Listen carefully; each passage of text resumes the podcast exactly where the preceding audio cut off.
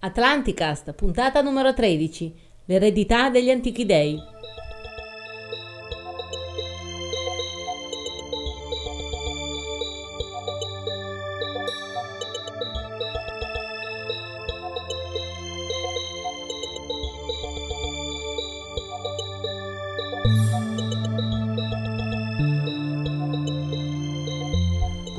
Numero 13, un saluto atlantideo da Eugenio. E un saluto remudiano da Paolo che questa, questa sera ci siamo invertiti. Abbiamo preso l'aereo, siamo andati ognuno dalla parte Lui è diventato atlantideo, io sono diventato remudiano. Ah, in realtà ne è arrivato anche un terzo, un molto ionagunico. Bello, molta... Sì, ionagunico. Un sì, saluto sì. ionagunico è arrivato. No, è arrivato perché?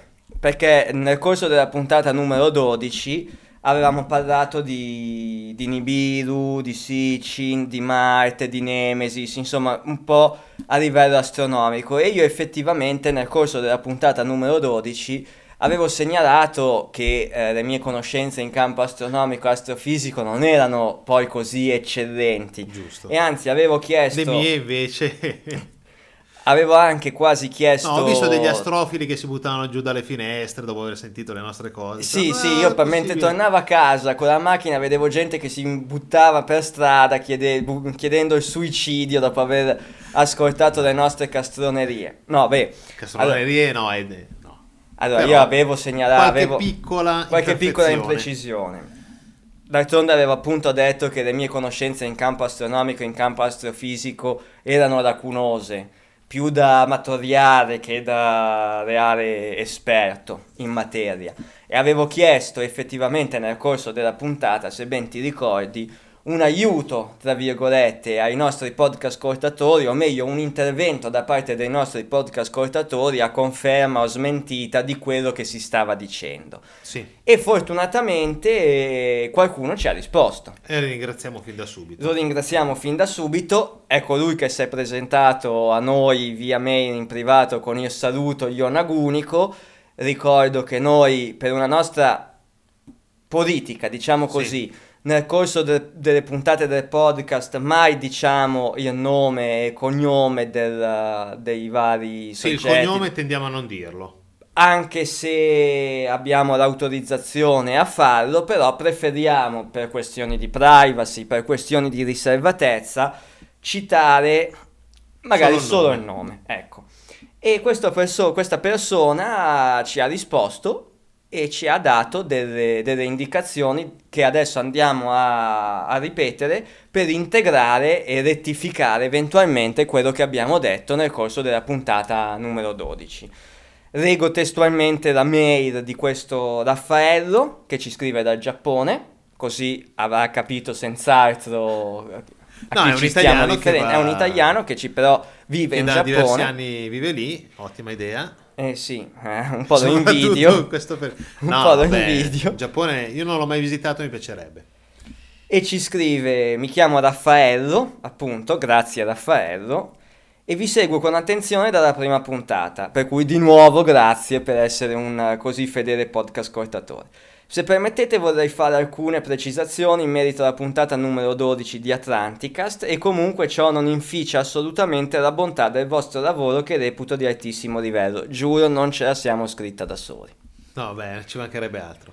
No, però ehm, a noi fa piacere mm, questo ragionamento qua perché noi cerchiamo sempre di dare più spunti possibili, eh, entrare più in dettaglio nelle cose, facciamo ricerche prima, però non siamo tuttologi, non siamo persone che sanno tutto di tutto. E Abbiamo non vogliamo cer- esserlo, nel senso che vogliamo il confronto. Sì, cerchiamo infatti, il confronto. Infatti, quindi certe cose noi magari ne, ne, sappiamo di più perché abbiamo letto qualche libro, perché abbiamo, abbiamo scritto degli articoli, perché un certo, certo, tipo di argomento ci intriga di più.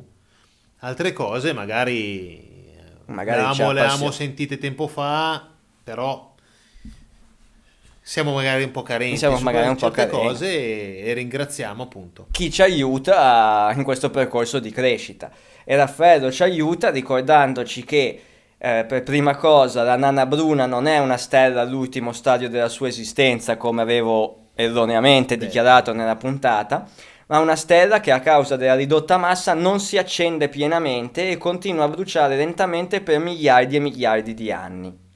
Nana bruna che noi avevamo collegato al discorso di Nemesis, Nemesis, cioè la sì. stella gemella del, del Sole, stella gemella, stella compagna del Sole in un ipotetico sistema solare binario. Il termine nana è fuorviante in quanto comunque si tratta di un corpo delle dimensioni di parecchie decine di volte superiore a quelle di Giove e non è da confondere con la nana bianca, questa sì una stella che ha oramai esaurito il combustibile e di dimensioni paragonabili addirittura a quelle della Terra. Quanto alla possibilità che una nana bruna possa ospitare un pianeta con forme di vita, sempre riferito alla puntata numero 12, è una questione molto interessante sicuramente da non scartare. Basti pensare che persino su Europa, un satellite gioviano, si ritiene possibile la vita al di sotto dei suoi strati di ghiaccio che vengono riscaldati e fusi dalle forze mareali create dal gigante Giove, il che lascia presupporre la possibilità che una nana bruna Abbia un pianeta. abbia un pianeta dove potenzialmente esiste la possibilità che ci sia la vita.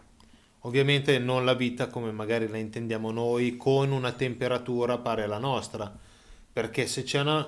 Eh, adesso, adesso noi diremo certe cose. Adesso, adesso Poi- vabbè, Raffaello ci smentirà di nuovo. No, vabbè. No, non so se dal punto di vista calore come possa un pianeta che orbita attorno a una bruna. La bruna io la vedo come un pianeta, non come un Beh, qualcosa che... Raffaello ci ricorda che questa stella continua a bruciare lentamente per miliardi e miliardi di anni, quindi un minimo di calore immagino che possa inf- diffonderlo nello suo spazio, nello spazio circostante. Ah beh, sì, sì, sì. Ma mh, facendo riferimento poi a Europa, eh, Giove non getta calore all'esterno, però sue- la, sua fo- la forza di gravità che imprime nei suoi satelliti, che si dilatano, si stringono, si dilatano, Sì, si stringono, mare come questo noi. movimento genera una minima forma di calore, di attrito all'interno del pianeta, del satellite, Per cui, ok. e quindi quell'energia può, in qualche maniera, far scaturire quella scintilla di vita. Certo, magari non una vita evoluta come ce la immaginiamo noi in superficie con le piante, però magari batteri Allora non all'interno del... sono gli Anunnaki e non è Nibiru. Beh, su Europa non è Nibiru, Beh, su lì eh, non si sa mai. non è detto. Non è detto, vabbè. In secondo luogo, Raffaello ci ricorda che Alpha Centauri è un sistema binario composto da due stelle Alpha Centauri A e Alpha Centauri B, che sono rispettivamente una stella gialla come il nostro Sole e una stella arancione un po' più piccola. E resta da stabilire se esse siano legate gravitazionalmente e, pro- e probabilmente lo sono con Proxima Centauri, che è una nana rossa, non una nana, br- non una na- una nana bruna, e quindi risulterebbe Alpha Centauri un sistema triplo. In terzo luogo ci segnala una serie di informazioni qua- no, sulla e Luna. anche il ragionamento del sistema triplo, anche un altro nostro podcast ascoltatore ce l'aveva detto. Sì, su Ragazzi, Facebook, non è do- su Facebook, non è doppio. sul nostro gruppo Facebook, sì, se sì, non sì. erro. Ci aveva, ricor- ci aveva già Marco, ricordato, ci aveva già ricordato, ci aveva già anticipato che sì, Alpha Centauri non era un, piane- un sistema binario, ma addirittura un sistema triplo. In terzo luogo la Luna, e qui servirebbe una puntata interamente dedicata all'argomento, ci suggerisce vero, Raffaello, concordiamo, ci stiamo pensando. Basti pensare che a tutt'oggi non si conosce l'origine del nostro satellite, a tal punto che alcuni astronomi ammettono che sarebbe più facile considerare addirittura che non esista affatto. E basti pensare anche che tra i pianeti terrestri del nostro sistema solare, Mercurio e Venere non hanno satelliti, Marte ne ha due, ma sono microscopici al confronto della Luna, e la cosa senz'altro più strabiliante è che nonostante sia 400 volte più piccola del Sole, si trova a una distanza che è esattamente un quattrocentesimo della distanza Terra-Sole, Sì. per cui sembra che sia stata messa di- lì di proposito affinché noi possiamo godere di uno spettacolo probabilmente più unico che raro in tutto l'universo, che è quella di un'eclissi di sole perfetta. Cioè il cerchio Sì. lunare, eh, questo Raffaello ci segnala, ci fa notare. che il cerchio della Luna quello- è, total- è perfettamente sovrapponibile al cerchio del Sole. al cerchio solare per via della Sì, distanza. sì, sì. No, no, è vero. Per Ed via è delle eff- dimensioni e della distanza. Ed è effettivamente, se uno, ci, se uno ci pensa veramente, è effettivamente Una una, coincidenza, una coincidenza particolare. E siccome noi avevamo già pensato all'idea di una luna artificiale, questo non fa che confortare la nostra ipotesi. Per quanto riguarda il coniglio di Giada, ricordo che nella puntata numero 12 avevamo parlato delle missioni, Cinese. della missione cinese sulla Luna, dove gli americani, per la quale gli americani sembra che abbiano in- interferito o quantomeno intimato ai cinesi di non ehm, indagare, cioè di non esplorare determinate Certe aree, certe zone della Luna.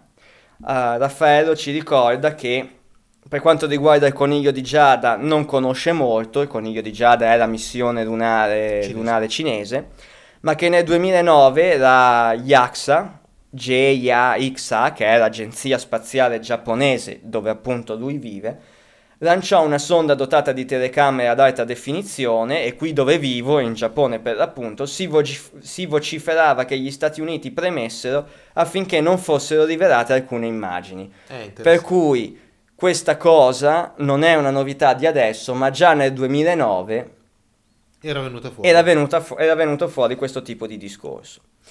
Non ci sono veramente foto ad alta risoluzione del, del soggetto sigariforme che sarebbe stato trovato sulla superficie lunare e Raffaello si fa una domanda. È possibile che dopo 50 anni dallo sbarco sulla Luna, dopo gli enormi passi avanti della fotografia digitale, nonché dei nuovi algoritmi di compressione e sistemi di trasmissione, le migliori foto sono ancora quelle fatte durante la missione Apollo diversi anni fa?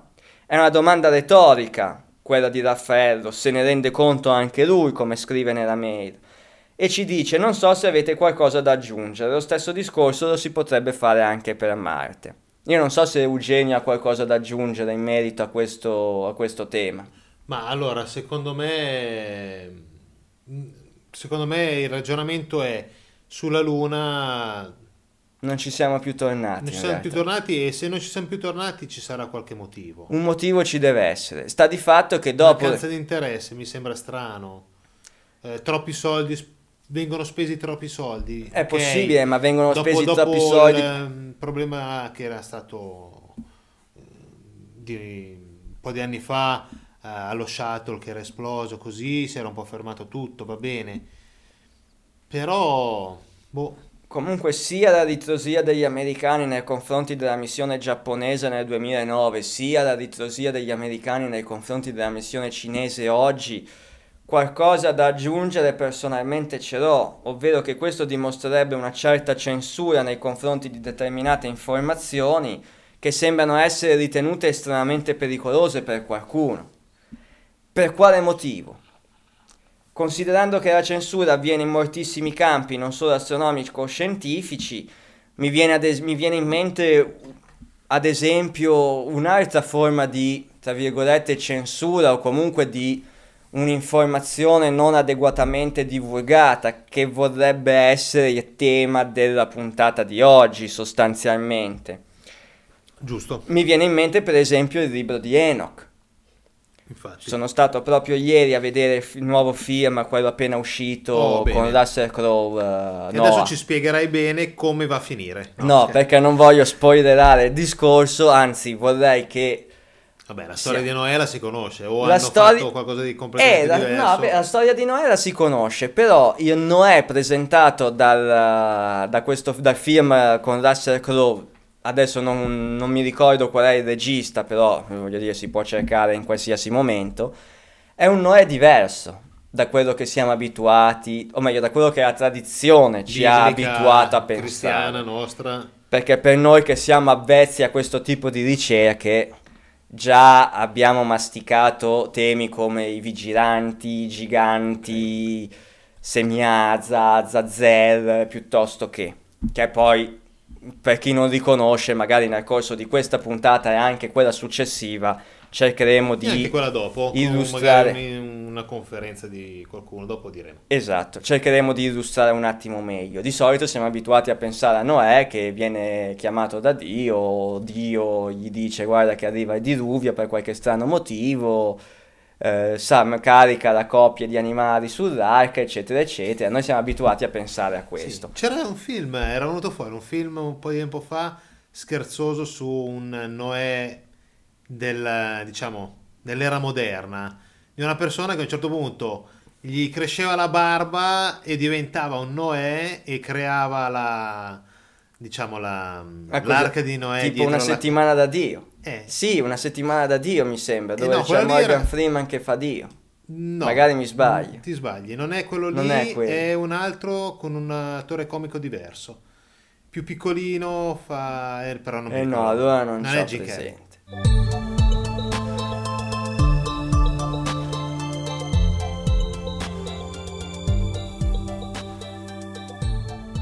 E Noè presentato da, ehm, come si dice, impersonato da Russell Crowe è un Noè diverso. Non vi sto a raccontare il film perché sennò eh, è spoiler puro, non andate a vederlo. Io vi dico andate a vederlo perché presenta Noè innanzitutto, vabbè, vi posso dire che l'ispirazione da cui il regista, lo sceneggiatore trae spunto non è solo quella biblica, è anche quella biblica, certamente, ma fa molto riferimento appunto al libro di Enoch, perché io non avevo mai visto Noè interagire con i vigilanti. E ci sono i vigilanti, anche se sono rappresentati in una maniera che io personalmente non condivido, ma vabbè, si tratta pur sempre di un film. Prendetelo chiaramente come fantasia, cioè nel senso come È una... ancora più fantastico di come li, ce li immaginiamo E secondo me, noi, sì, o- secondo me vigila- la figura dei vigilanti, cioè, sì. tu, come te la- tu- tu- tu come te lo vedi un vigilante? Il vigilante io lo immagino come sto parlando con te. Quindi senza le ali. No, magari pure con le ali, ma stai sicuro che nel film di Russell Crowe non è questione di ali o meno. Però va bene, Va vi bene. dico, andate a vederlo. Quello che c'è di forte in questo film, di molto interessante, è che all'interno del film, se avete avuto modo di leggere il mio thread alla scacchiera degli illuminati o comunque ascoltare la puntata dove parlavamo dei vari Sì. player, i player A, B e C, benissimo, nel film con Russell Crowe rivedete tutti e tre Oh. avete l'idea precisa, di- non, cioè, o meglio, quel Li potete tema, li pote- potete riconoscere le tre visioni del mondo, del player A, del player B e del player C all'interno del film. A seconda chiaramente, a prescindere chiaramente dalla persona, entità o figura che li incarni, ma li potete trovare tutti e tre. Vi ricordo soltanto Eh, infatti, in infatti, un- magari per una persona che in una breve parentesi, il player A è colui che teme che la conoscenza data agli uomini possa diventare pericolosa per se stessi e per l'uomo. Il player B che invece riconosce, alla- cioè che invece conferisce alla- all'umanità un certo sapere, e che sarà il tema di questa puntata, e il player C che all'epoca di Noè ancora non è sorto, non è presente, non si è palesato, ma magari è non è que- neanche arrivato. magari non è an- neanche ancora arrivato, Ecco. bravissimo. Abbiamo... Eh beh, ma è Si va così, sempre a si va sempre livelli, oltre, ok. che invece utilizzerà quel sapere per dominio e controllo e Dell'umanità. ci- e dell'umanità e ci, ci si ricollega in maniera abbastanza evidente al discorso del nuovo ordine mondiale. Benissimo, in Noè il player C, in, nel Noah con Russell Crowe il player C ancora non lo vediamo, possiamo vedere il mare, ma sicuramente vediamo il player A e il player B. E per la prima volta nella cinematografia che fa riferimento a Noè, io riscontro il player B nei vigilanti. Non Ok. dico altro perché sennò mi fanno causa per aver Spoilerato rovinato, per aver spoilerato troppo. E Però questo- diciamo che è un film da andare a vedere per chi ci segue, per i nostri podcast ascoltatori. Sì, non vi aspettate qualcosa di così rivoluzionario, eh? Cioè il serpente rimane il serpente, a differenza di come la vedo io. Però solo l'introduzione di figure come i vigilanti tratti dal libro di Enoch in, una, in un film che parla di un evento biblico come quello del diluvio, come un personaggio mai come quello visto. di Noè, non si è mai visto. E noi sappiamo che il libro di Enoch è stato escluso dal canone Sì. per una serie di motivi che adesso Forse magari nel- nella, non nella... nella chiesa copta. Eh. I, copti, anco- I copti fanno molto riferimento invece al libro di Enoch. Il libro di Enoch infatti è ancora oggi un testo religioso canonimo, eh, canonimo, scusate, Canonico. canonico per i copti, etiopi, Eti- che i eh, copti infatti, sono in infatti, Etiopia. Etiopia, sì. Chi è Enoch? Etiopia dove si diceva che alla fine dovrebbe essere L'Arca dell'Alleanza. Ok. Tutto torna. Tutto torna, è, è evidente come tutto torni, i vari tasselli vanno a posto Da soli, da soli a un certo punto. Per la Bibbia Enoch è il settimo patriarca, padre di Matusalemme, Sì, quindi bisnonno sostanzialmente di Noè, giusto. perché Matusalemme è il nonno, nonno. di Noè. Siamo quindi in un'epoca La- prima la- del diluvio, Lamech era il padre. Ok, Lamech era il padre di Noè, ok, per cui Enoch è il nonno di Lamech. perfetto. È il padre di Matusalemme. Abbiamo fatto la- l'albero genealogico. Quindi siamo in un'epoca prima del diluvio. Sì. Il libro di Enoch ha E qua, eh, aspetta, adesso ti fermo un attimo.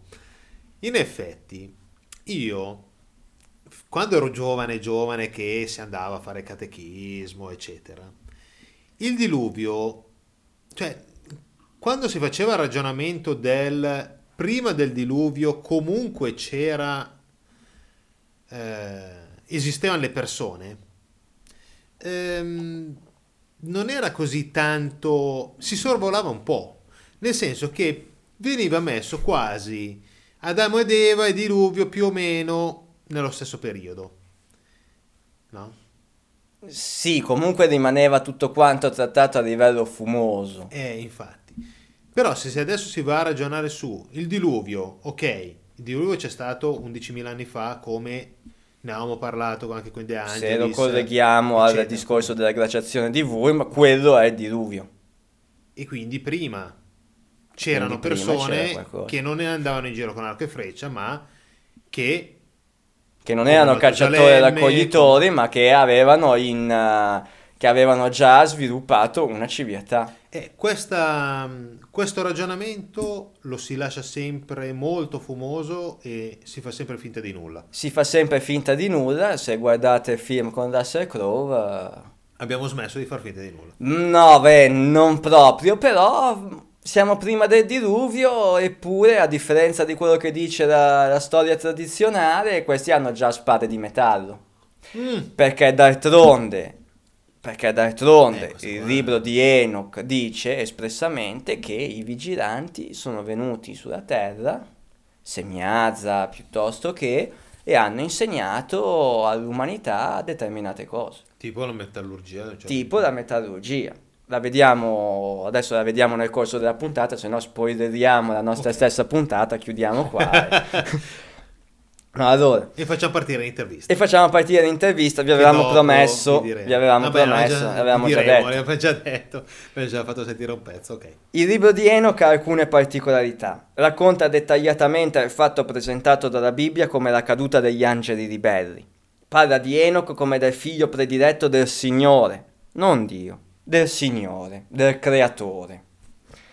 Racconta dettagliatamente di eventi catastrofici di oltre 10.000 anni fa, se intendiamo il diluvio fissato in quell'epoca, e racconta dettagliatamente, al di là della metafora, anche di, di guerre spaziali, volendo guardare. Ok. Tutti questi racconti derivano dal fatto che Enoch è stato rapito ed è stato informato direttamente da questi vigilanti, da questi angeli, da questo Signore stesso, sui segreti della creazione. Appunto dai cosiddetti angeli e dallo stesso Signore dei Signori, che lui non chiama Dio. Nel libro di Enoch non si parla di Dio, si parla di questo Signore. Di Ok, questo- in italiano viene chiamato Signore. L'abbiamo tradotto un'idea- noi Dio, ma Enoch non sta facendo riferimento a quel Dio trascendente assoluto, a cui noi capito. spesso pensiamo si Però il faccia... ragionamento è, fa riferimento a usa la parola Elohim oppure usa la parola YHWH? Non oppure... usa la parola YHWH, è più facile che usi il termine Elohim. Elohim. Inoltre egli parla delle sue osservazioni personali. A causa di tutto questo il testo è stato dichiarato apocrifo al concilio di Trento che si aggira attorno al III-IV secolo Nicea. dopo Cristo, no, un altro. Ah, ok. E insomma, Enoch che cosa ci dice? Enoch ci dice che 10.946 anni fa, calcolati, assiste alla discesa dal cielo di 200 individui, comandati da Semegliazza. Ok. Questi individui fanno parte degli angeli, dei vigilanti, ma scelgono delle donne e si accoppiano. Ricorderai, ricorderete il passo biblico e videro che i figli degli uomini, le figlie degli sì. uomini erano belle, eccetera, eccetera. Al tempo dei giganti. Al tempo dei giganti, bravissimo. Come ci aveva fatto notare Ines. Esatto, bravissimo. Siamo a 10.946 anni fa, 11.000 anni fa. Attenzione. Questi vigilanti insegnano la scrittura, la fusione dei metalli, i segreti dei colori, la lavorazione delle radici e delle erbe per estrarre medicine, medicine e colori, insegnano a fabbricare armi, insegnano l'agricoltura, insegnano ad accoppiare animali diversi fra loro per produrre degli ibridi come un mulo e insegnano a riconoscere le stelle. Stiamo parlando di astronomia, stiamo parlando di scienza, stiamo parlando di biologia. metallurgia, di biologia e stiamo parlando anche, forse, azzardo, accoppiare animali diversi fra loro. Stiamo parlando di fecondazione artificiale? Stiamo parlando di ingegneria genetica? Chiaramente Enoch non parla di ingegneria, non è che scrive ingegneria genetica. Ci dice però che questi angeli caduti, questi vigilanti, semia, comandati da Semiazza, hanno insegnato agli uomini come far accoppiare animali diversi fra loro per produrre degli ibridi. Va bene, a prescindere da questo discorso, che è un discorso comunque secondo me da approfondire, stiamo sì, parlando... Ogni, ogni, parola detta sarebbe da far partire una puntata. Eh. Sicuramente. Talmente tanta carne al fuoco che... E io invece di farci una puntata ci ho fatto un thread che ho scritto, che ho aperto diversi mesi fa, uno dei primi che ho aperto, quindi stiamo parlando sul forum eh, su cui partecipo attivamente. Ah, okay. no, non, non sul progetto Atlanticus. Non è progetto Atlanticus. Su www.progettoatlanticus.net ho chiaramente riportato il thread di apertura per una discussione che ormai va avanti da due anni con gli utenti di questo forum. E che come si chiama?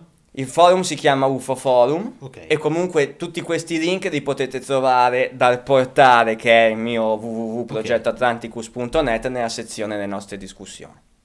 Sotto quella sezione troverete una discussione intitolata L'eredità degli antichi dei, okay. dove si parla di questo e di molte altre cose. Poi comunque metteremo sulla pagina della puntata del, del, sul, su atlanticas.com nella pagina puntata tutti questi riferimenti. Sicuramente perché Enoch che cosa mi aiuta a fare? Mi aiuta a introdurre appunto questo tema, cioè il tema dell'eredità degli antichi dei. Che cos'è questa eredità degli antichi dei? Che ho trattato anche nel, nel primo libro che ho scritto, primo e al momento unico libro che ho scritto. Anche se, anticipo, anche se vi anticipo, che ho in mente di scriverne un altro, ma non anticipo Perfetto. nient'altro. Anche perché non so quanto tempo mi ci vorrà. Vabbè, oh, fatto bene. L'eredità degli antichi dei è per me, come appunto nel thread su UFO Forum si va ad approfondire, l'insieme di queste conoscenze, di questi saperi prediluviani tramandati poi oralmente o anche attraverso testi scritti nel corso dei millenni fino ad oggi. Okay. Cioè è quel sapere degli antichi dei, quel sapere delle civiltà antidiluviane, architettura. E penso al megalitismo, quindi alla capacità di trattare pietre pesanti diverse, okay, svariate sì, tonnellate, sì. penso alle piramidi, penso alle tecnologie perdute, ne abbiamo già parlato, lo Shamir, l'arca dell'alleanza, ma anche le lampade di Dendera o anche i processi di mummificazione. Penso alla scienza prediluviana, una scienza che dal mio punto di vista era sì scienza ma anche magia, magia intesa secondo l'affermazione di Clark. Cioè okay, è, magia, sì. ciò, è, un, è, magia una tecnologia che non abbiamo ancora scoperto. Clark, sì. Esatto. Scienza più magia uguale alchimia. Eh, sì, ok, ci sta. Quell'alchimia che include misticismo, religione, spiritualità e che rappresenta quel paradigma che oggi non riusciamo a superare e che ci separa dagli scientisti, cioè c'è la scienza da una parte, la religione, la spiritualità, il misticismo dall'altra, ma in realtà quando queste due branche riusciranno di nuovo a dialogare e comunicare in maniera costruttiva, realizzeremo quella che fu l'alchimia medievale, che forse era la scienza prediluviana. Non dimentichiamoci che Newton, al quale facciamo riferimento per la legge di gravitazione universale, la scoperta della legge di gravità, in primo luogo era un alchimista. Forse pochi sanno che Newton si interessò di Bibbia, si mise lì a leggersi la Bibbia e a cercare di individuare quel codice nella Bibbia per trovare le profezie sulla fine del mondo. Perché in primo luogo Newton era un alchimista.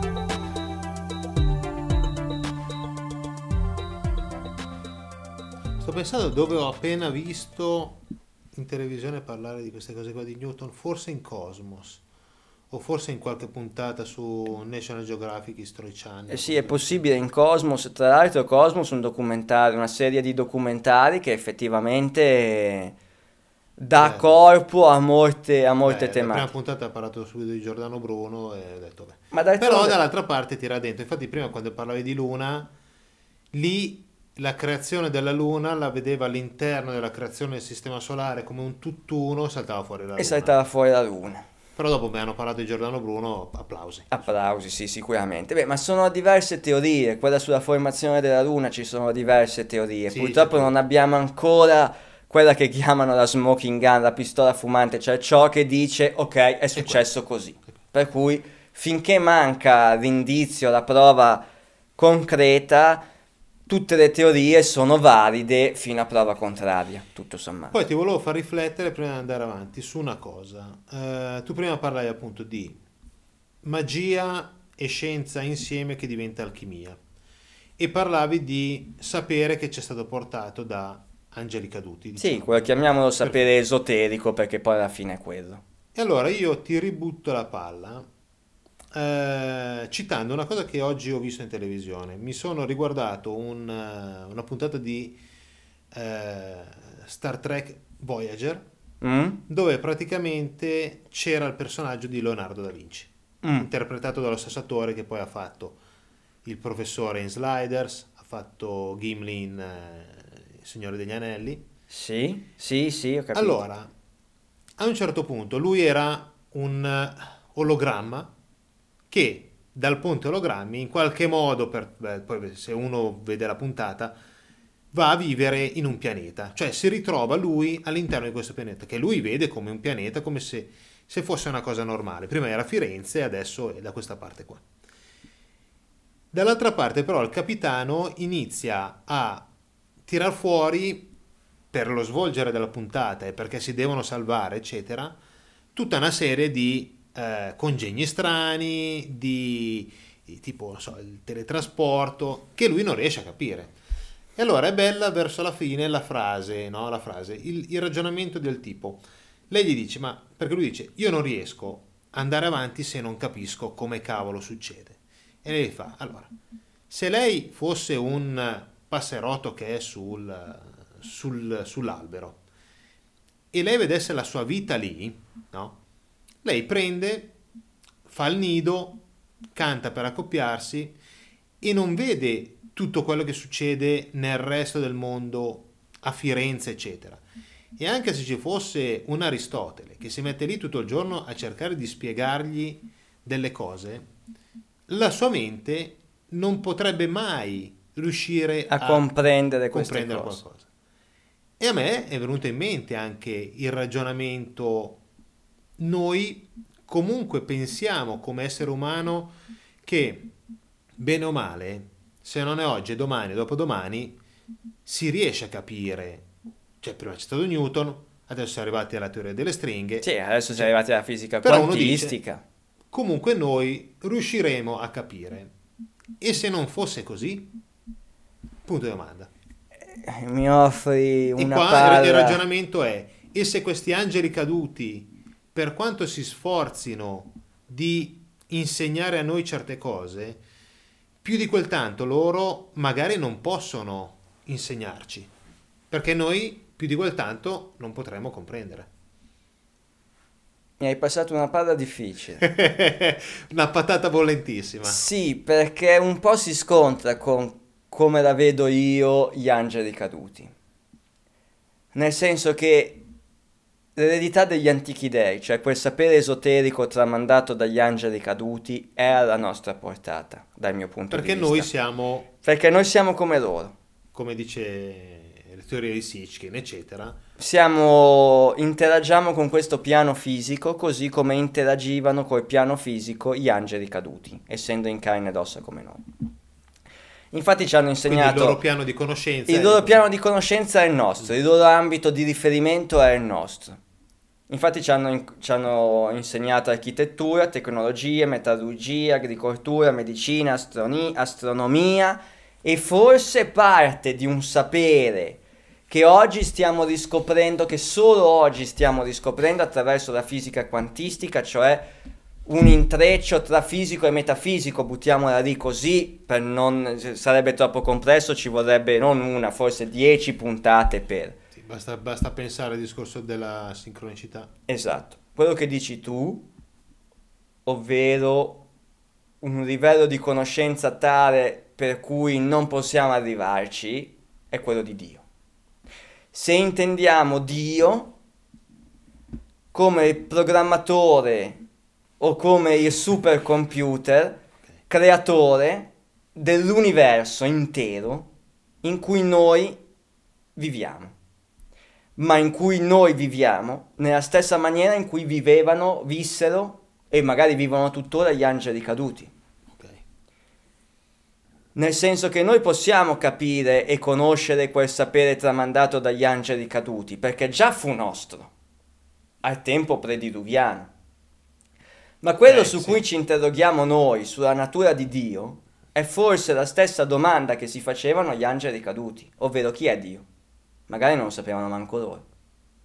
Perché ricordo che il Dio trascendente descritto, cioè che il Dio descritto nel- nell'Antico Testamento, Non è per me che... nulla ha a che vedere con il Dio creatore dell'universo in quanto universo. Sì, la figura di Dio creatore e come anche la figura di spirito Potrebbe come anche la figura dell'angelo che non è corporeo sono, sono temi che sono stati introdotti dopo, dopo il 300, 400. Potremmo dover accettare a un certo punto il fatto, il limite di dire che noi non potremo mai conoscere realmente Dio. Come l'omino di Age of Empires non potrà mai conoscere. Io che lo manovro. io che lo manovro. Eh, Perché l'universo, per come lo intendo io, anche se mi stai portando fuori dal discorso della puntata, l'universo per come lo Dopo intendo io, sì, non è nient'altro, cioè immaginate l'universo come, non so se avete mai giocato a Age of Empires, è un gioco di simulazione sì, sì, sì, classico. uno dei classici giochi di simulazione dove tu controlli un esercito, una civiltà, una popolazione Parti e da crei... zero crei Esatto, parti da zero, attraversi i secoli, le- i vari step evolutivi, ma crei i vari omini e quant'altro. Benissimo. Ognuno di quegli omini non ha coscienza di sé, ovviamente, perché il nostro computer è limitato, la capacità di calcolo del nostro computer è limitata, ma pensate se il nostro computer avesse una capacità di calcolo infinita. Pensate al computer non come a un computer, ma pensate al computer come la mente di Dio. Quel computer è in grado di fornire coscienza di sé agli omini della simulazione.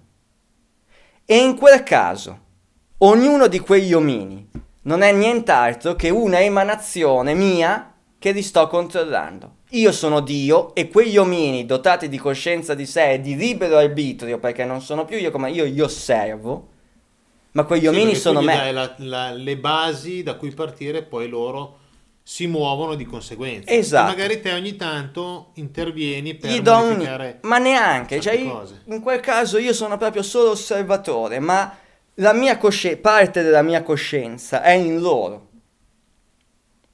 Eh, E ognuno di quegli omini è parte di me. In quel caso io sono Dio. E loro non sanno di essere una minima parte di Dio. E quando uno di quegli omini muore, io cosa faccio? Lo ricreo. E di nuovo la mia coscienza su- rientra all'interno di quel singolo omino. Da che se ne deduce che la coscienza universale, la coscienza di quel singolo omino è immortale, entra ed esce, entra ed esce, in un continuo rimbalzo. sì, e la ok. sfida qual è? Capire se quel singolo omino è in grado di realizzare il fatto di essere lui stesso, parte di Dio. E io ti dico, l'omino di Age of Empire non lo capirà mai. L'omino di Age of perché il Empires non lo capirà mai, È ridotto in quel perché caso. la capacità di calcolo del computer è ridotto, infatti non crea un universo, crea un piccolo ambiente. Ma il computer del tredicesimo piano, del Firmware tredicesimo piano, crea una simulazione reale, dove gli omini hanno coscienza di sé, non rendendosi conto però di essere parte di una simulazione. E noi potremmo essere semplicemente parte di una simulazione. E sia io come te, come tutti i podcast Però- ascoltatori, parte di una coscienza universale che rappresenta Dio, che è al di fuori di questo universo e che non raggiungerai mai, ma sarà in un continuo rimbalzo tra il, pria- tra il piano materiale e il piano metafisico, nel però- quale anche gli angeli caduti erano Però costretti a fare i in conti. quel caso lì il problema è che alcuni di loro, parlo del tredicesimo piano, eh, o anche di Age of no, più che Age of Empire eh, parlerei di World of Warcraft, no, per esempio. In quel caso lì alcuni sono dei personaggi non giocatori, creati e che si muovono random seguendo certe... Altri invece non lo sono, Cioè, altri sono... Seguendo gli input del computer sempre. Mm, seguendo, no, sì, eh, interagendo con gli input del computer e seguendo un certo algoritmo che viene creato prima. E siamo all'agnosi, siamo Però, all'agnosticismo puro, al- stai parlando però- del demiurgo. Ecco. Però altri sono il demiurgo. Cioè, in un ambiente tipo World of Warcraft, qua si sta uscendo di- da seminato di brutto, però in un ambiente come World of Warcraft, Beh, fa parte dell'eredità sono. degli antichi dei, non è detto che non sia questo il segreto ultimo dell'eredità Giusto. degli antichi dei. Wo- WoW, ok. Eh, lì su sparo, eh, mille personaggi che ci sono dentro. Magari 900 sono dei personaggi non giocatori che si muovono. Gli altri 100 sono 100, 100 eh, utenti che si mettono insieme e giocano insieme all'interno di questo gioco. Va bene. E quindi qua si arriva al discorso che era venuto fuori anche in, altre, in altri episodi forse o altre discussioni. Non tutti, cioè non tutte le persone sono dei personaggi giocatori, alcuni sono personaggi non giocatori. Più che essere personaggi non giocatori, secondo me sono personaggi, siccome secondo le dottrine filosofiche, religiose, siamo, Eh, dotati di, pe- pensando- siamo dotati di libero arbitrio, io credo che in ciascuno di noi ci sia... Quando tu giochi a un gioco di simulazione, stai giocando contro il computer. Il computer è demiurgo e tu sei Dio. E gli omini sono il gioco. Noi siamo gli omini e in entrambi, in ciascuno di noi, c'è parte di Dio e parte del demiurgo. C'è parte del player B e parte del player C. Il gioco sta nel cercare di far capire a questi omini da che parte devono stare.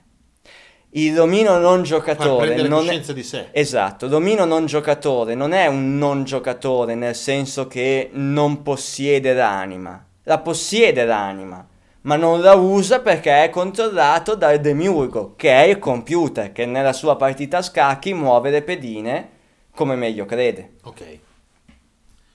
Così come, pre- così come Dio, e qui esudiamo dal discorso dei prayer, perché i prayer, ripeto, sono persone in carne ed ossa, fa la medesima cosa.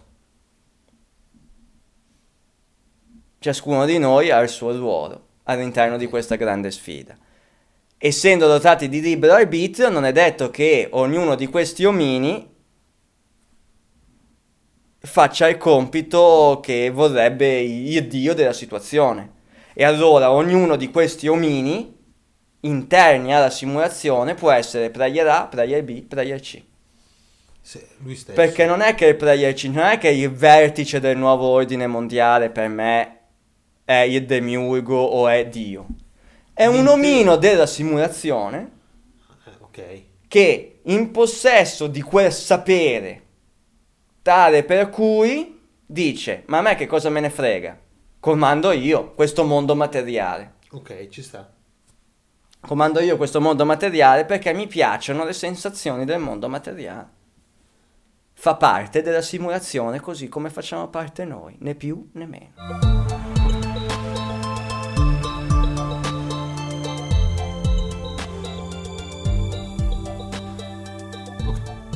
Tornando al ragionamento, no, qua abbiamo fatto una digressione, però è interessante. abbiamo aperto e chiuso questa parentesi che sostanzialmente, cioè, per quanto mi riguarda, adesso ve lo posso dire, per me è questo il segreto ultimo dell'eredità degli antichi dei.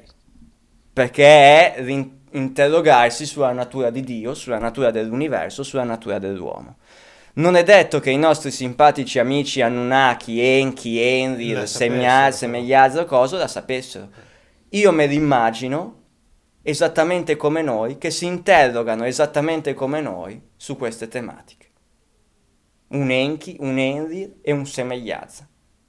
E un angelo caduto, che gli insegna all'umanità come lavorare il ferro, perché vabbè, lavorare il ferro è chimica. Però Ma che la cose- sera quando va a dormire, dopo aver insegnato al Noè di turno come costruire l'arca, si mette lì, guarda le stelle e dice sì, ma Dio chi sarà?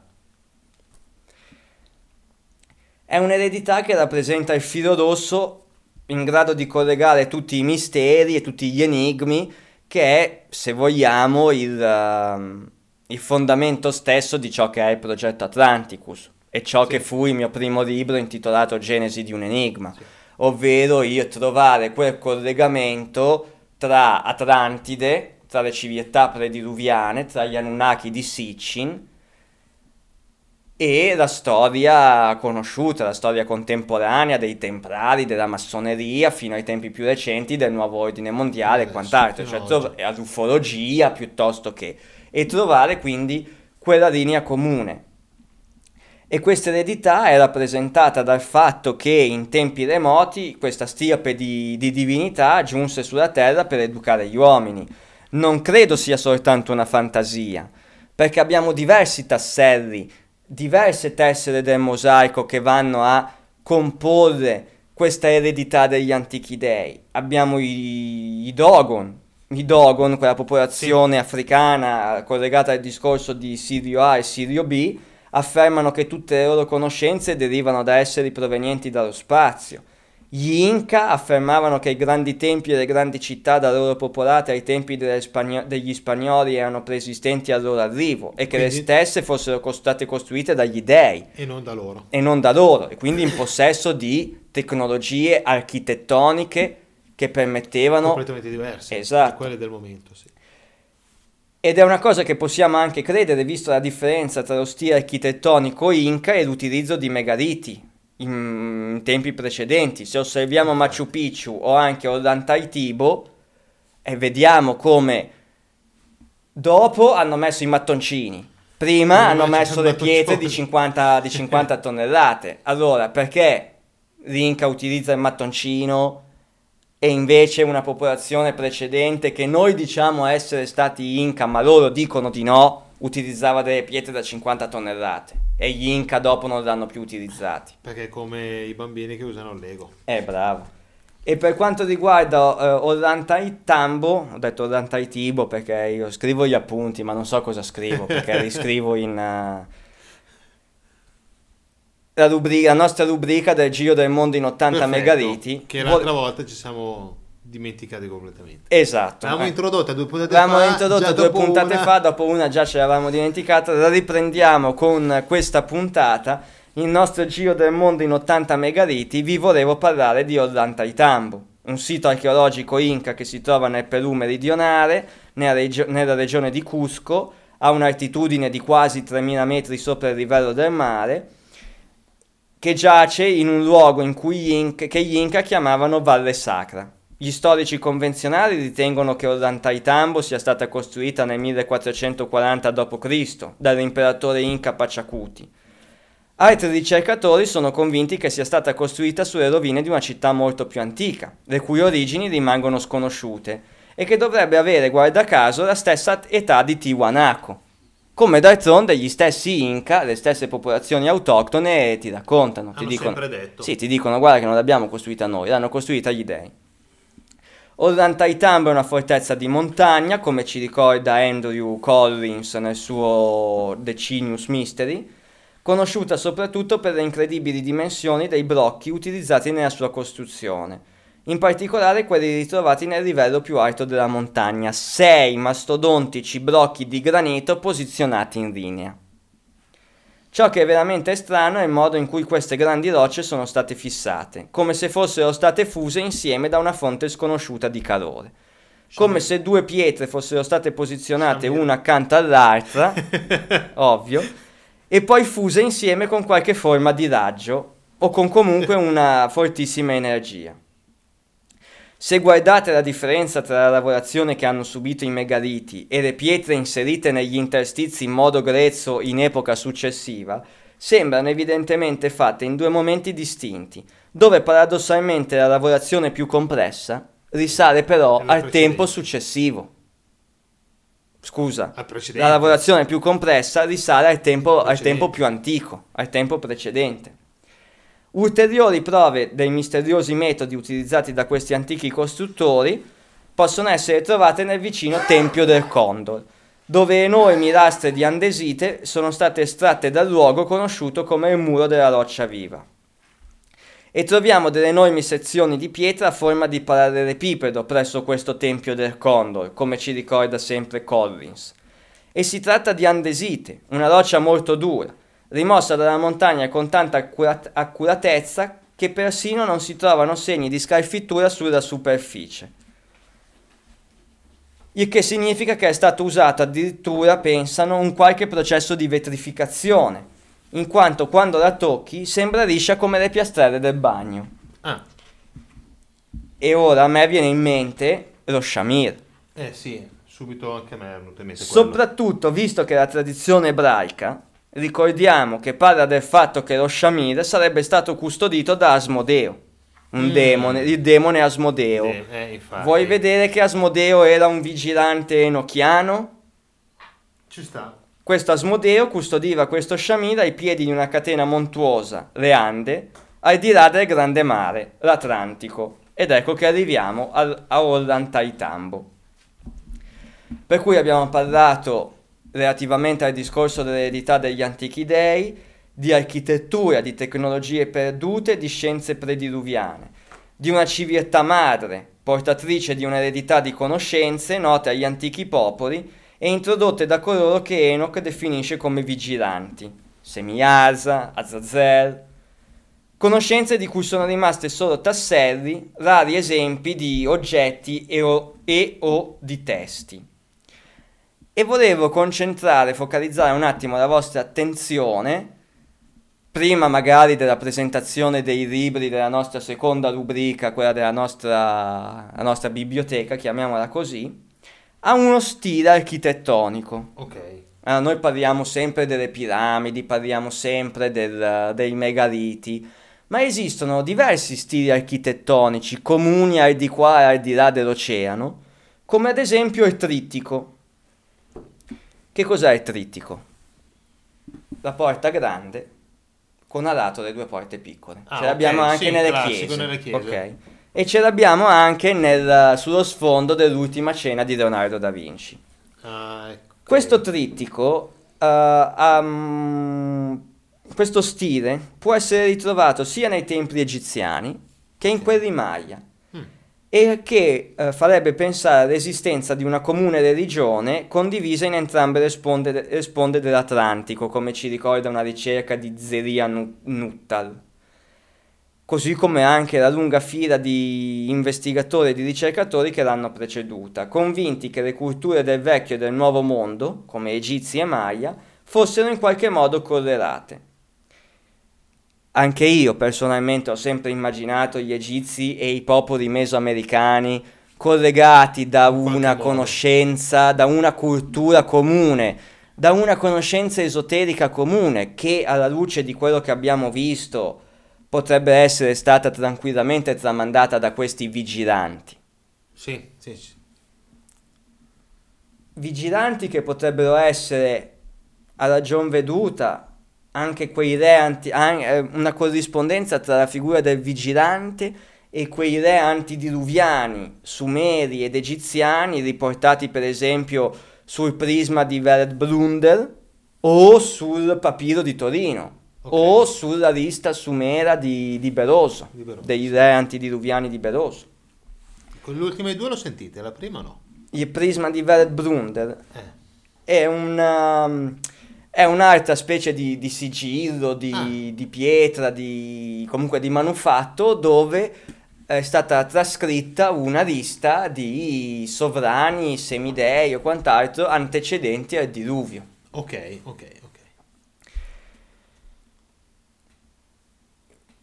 Queste conoscenze, sia architettoniche, sia... mm, come dire, ma rimanendo sul discorso del trittico, perché il trittico non stiamo parlando soltanto di civiltà prediluviane, abbiamo parlato anche del discorso di, di Leonardo da Vinci. Benissimo, facendo riferimento al trittico, mi fa pensare a un collegamento con un antico stile simbolico che possiamo ritrovare anche nelle cattedrali gotiche.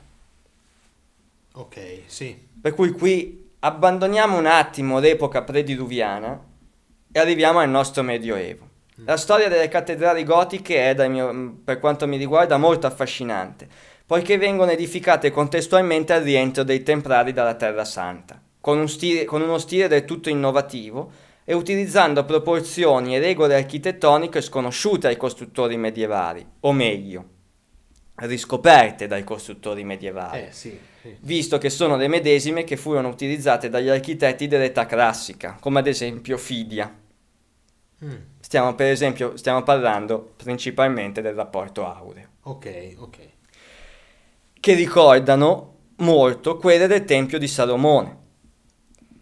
Templari la cui storia si intreccia, come sappiamo, con la massoneria, liberi muratori, Sì. i primi architetti, i primi costruttori, e con lo gnosticismo, rappresentato dai Catari in Francia o dalla setta degli assassini nel mondo islamico. ok.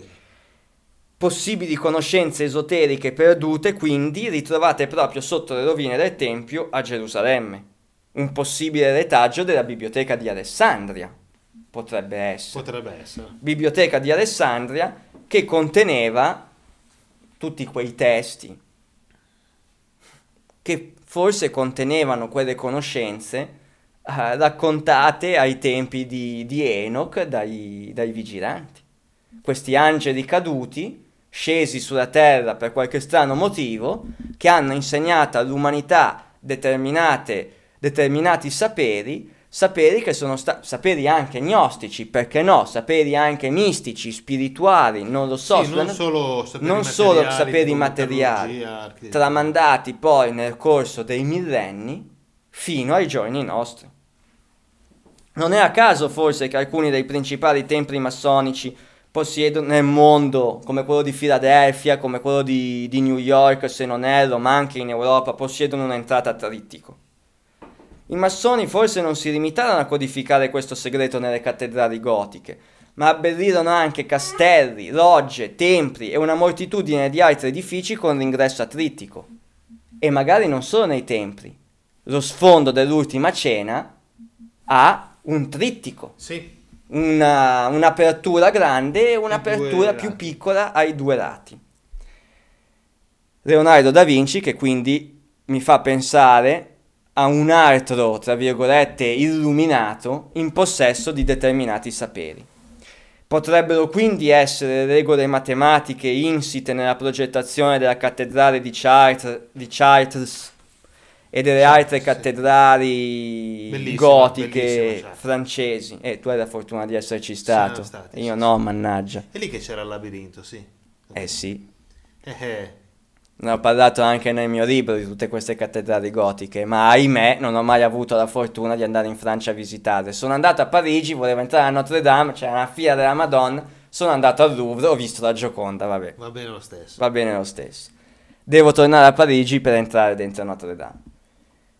Eh, ma Chartres, secondo me... Ma io Notre Dame l'ho vista, ma Chartres mi ha fatto un'impressione migliore. Immagino. Immagino anche perché Charles, a Anche differenza... se io mi sono messo sul eh, punto Sul labirinto. focale del labirinto. Eh, vabbè, sono stato è- lì un po'. E vabbè, ma non è mica così facile. Il labirinto rappresenta un percorso che uno deve Eh, seguire. no, ma c'erano giù le, le sedie. Non era possibile quando siamo andati lì noi. Ah, Sì, mh, la nostra legge occulta dice che non è più visibile. Cioè, non è più visibile nel senso che ci mettono giù le sedie e no, neanche quello. No, la regia occulta ci fa... È troppo occulto questo, eh, non possiamo, un non possiamo sapere rivelare, è un che- sapere- cioè, stiamo parlando dell'eredità degli antichi dei, già ci siamo esposti troppo quando abbiamo parlato del Hanno messo sopra un, un tappeto. tappeto no. volante di, di Aladdin. Non è più visibile, ho capito che non è più visibile perché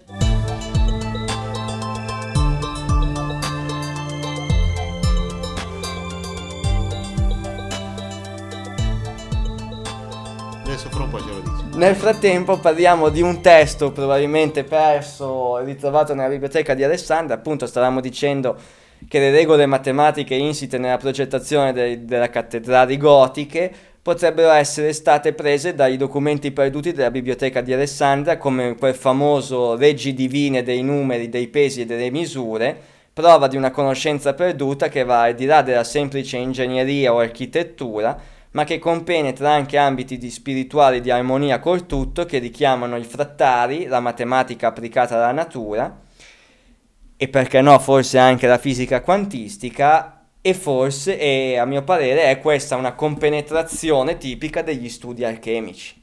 Architettura, matematica, misticismo. Allora, dopo ti devo dire una cosa su queste cose qua. Eh, ritornando a Chartres, non è più visibile perché si è consumato e l'hanno tolto di proposito diver- per diversi motivi. Ecco, questo, eh, la- la- questo lascia adito a pensare a diverse cose. Ecco. Per fortuna io nel, nel mio libro, in Genesi di un enigma, che consiglio a tutti i podcast ascoltatori, anzi devono comprarlo espressamente, se no questa è la mia ultima puntata. No, scherzo, ovviamente. Ce ne sarà una subito dopo. Esatto, siamo qua a registrare le due. Nel mio libro c'è l'immagine del labirinto di, di Chartres. Che è la stessa che quando scendi qua sotto vedi. Esatto. Ok, perfetto. No, ma c'è, non mi ricordo chi aveva fatto una bella come idea, un, eh, un tappeto, più un, tappeto, un lenzuolo grande come il labirinto di Chartres, disegnato così, da utilizzare per fare un percorso iniziatico. Quella lì è una cosa che era stata fatta. E eccolo qua. Eccolo qua, la regia occulta ce l'ha portato, esatto, è Ecco, perfetto, come, è come ci ha fatto notare il nostro amico Mariano, noi adesso stiamo parlando di cose che i podcast ascoltatori non vedranno mai. Però no, adesso il, il link al- alla figura Abbiamo, abbiamo un sito che si chiama www.atlanticast.com dove poi ogni, ogni puntata quando pubblichiamo la nostra scaletta pu- pubblichiamo anche tutti i vari link tutti i vari link delle cose, delle tematiche di cui, stiamo, di cui stiamo parlando e di cui abbiamo parlato. il tempo stringe, purtroppo. No, ma Parlare dell'eredità degli antichi dei ci vorrebbero diverse puntate, però vi ripeto, io ho il thread su, su UFO Forum, per cui se volete andare a, a spulciare, andare a vedere tutti quei testi che io penso possano fare parte di questa antica eredità, parliamo di testi sacri, la Bibbia in primis, ma parliamo anche di Kabbalah, parliamo di Zohar, parliamo di, de- del Talmud, parliamo dei documenti Taneko- Takenouchi del Giappone, parliamo di Enuma Elish, parliamo di Enuma Hiro Awirum, parliamo dei testi sanscriti Veda, cioè Sì, ci, vorrebbero, ci- ci vorrebbero infinite puntate. Mi si consenta solo una parentesi sui documenti Tane- Takenouchi del Giappone, di cui si attende una conferma, si attende un po' di, di approfondimento. Magari se qualche podcast ascoltatore Che abita in Giappone, abita in. Giappone può darci una mano in merito a questa tematica, anche solo per capire se si tratta di una bufala allucinante in cui magari rischiamo di incappare o se effettivamente c'è qualcosa di concreto. In sostanza, cento anni fa, questa famiglia, la famiglia Takenuchi, custode del tempio imperiale di Kosoko Tai, almeno a quello che dicono loro, dopo aver restaurato il tempio, decide di rendere noto al popolo giapponese una serie di documenti, mappe e oggetti tenuti nascosti da migliaia di anni, a sentir dire loro per ordine divino. Parte di questi documenti sono andati distrutti nella primavera del 45 per colpa di un raid aereo americano su Tokyo e questi documenti, tradotti in lingua giapponese, dicono che l'età del nostro universo avrebbe 30 miliardi di anni e che si sono succedute una serie di ere celesti in cui ritorna il numero del 72, un numero precessionale, parte anch'essa di conoscenze astronomiche collegate all'eredità degli antichi dei, ma la cosa più interessante è che si parla di 72 generazioni di re sovrumani semidei e di 126 generazioni di imperatori umani, a partire dal primo imperatore giapponese, che ricorda un po' la lista reale sumera o la lista di Berosso, cioè comunque delle- dei sovrani prediluviani, dei sovrani in un tempo in cui la storia ci dice che la civiltà in realtà non esisteva ancora. Ma questa lista è una lista chiusa oltre la quale, tipo quella dei papi che vengono messi in una chiesa di Roma, E parliamo di un tempo... quando non ci sono più teste. Parliamo di un tempo prediluviano, per cui è una lista limitata, sì, cioè parliamo di quel 72 Finisce lì però al tempo... Cioè, che finisce diluvio. lì ai tempi del diluvio. E si parla anche di un momento in cui questi dei decidero di scendere sulla terra per trasformarla in un paradiso e fu deciso, e in seguito a partire dalla seconda generazione semidivina, fu deciso di creare gli esseri umani con un'operazione di ingegneria genetica divisi in cinque razze, la nera, la bianca, la rossa, la gialla e la blu, questa misteriosa blu Mm. Che manca all'appello. che manca all'appello. Oddio, se leggete il mio articolo, quegli uomini blu, ho scritto Sì, un articolo sì, sugli vero, uomini è blu, vero. Magari troviamo, si, si trova una cosa, ma Invece a me viene in mente un'altra cosa che non... Stupidata non la dico. No, uomini blu I sulla puffi. terra sono i quattro, no, non i puffi. Gargamelle e puffi, no.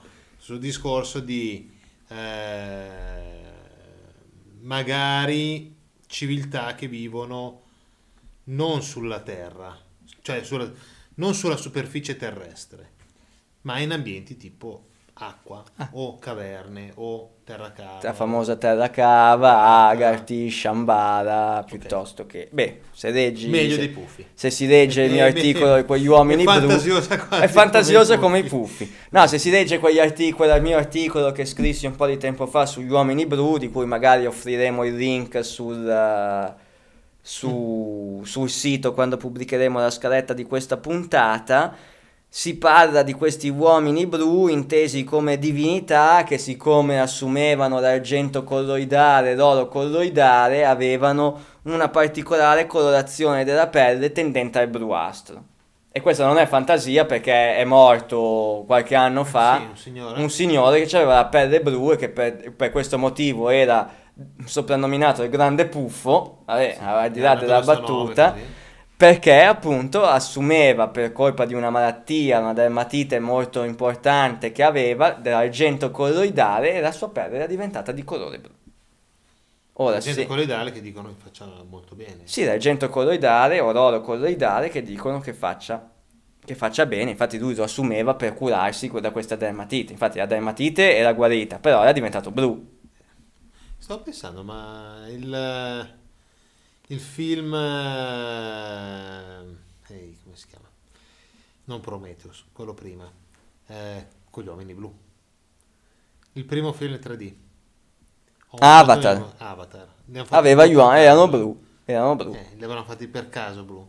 Eh. Perché sono belli da vedersi così. E qua torniamo sempre al solito discorso di alcuni messaggi, input che vengono inviati attra- attraverso la cinematografia e la, disco- e la- e l'industria discografica, di cui un giorno mi dovrai dare la possibilità di Facciamo fare una puntata, puntata in merito a quel tema lì.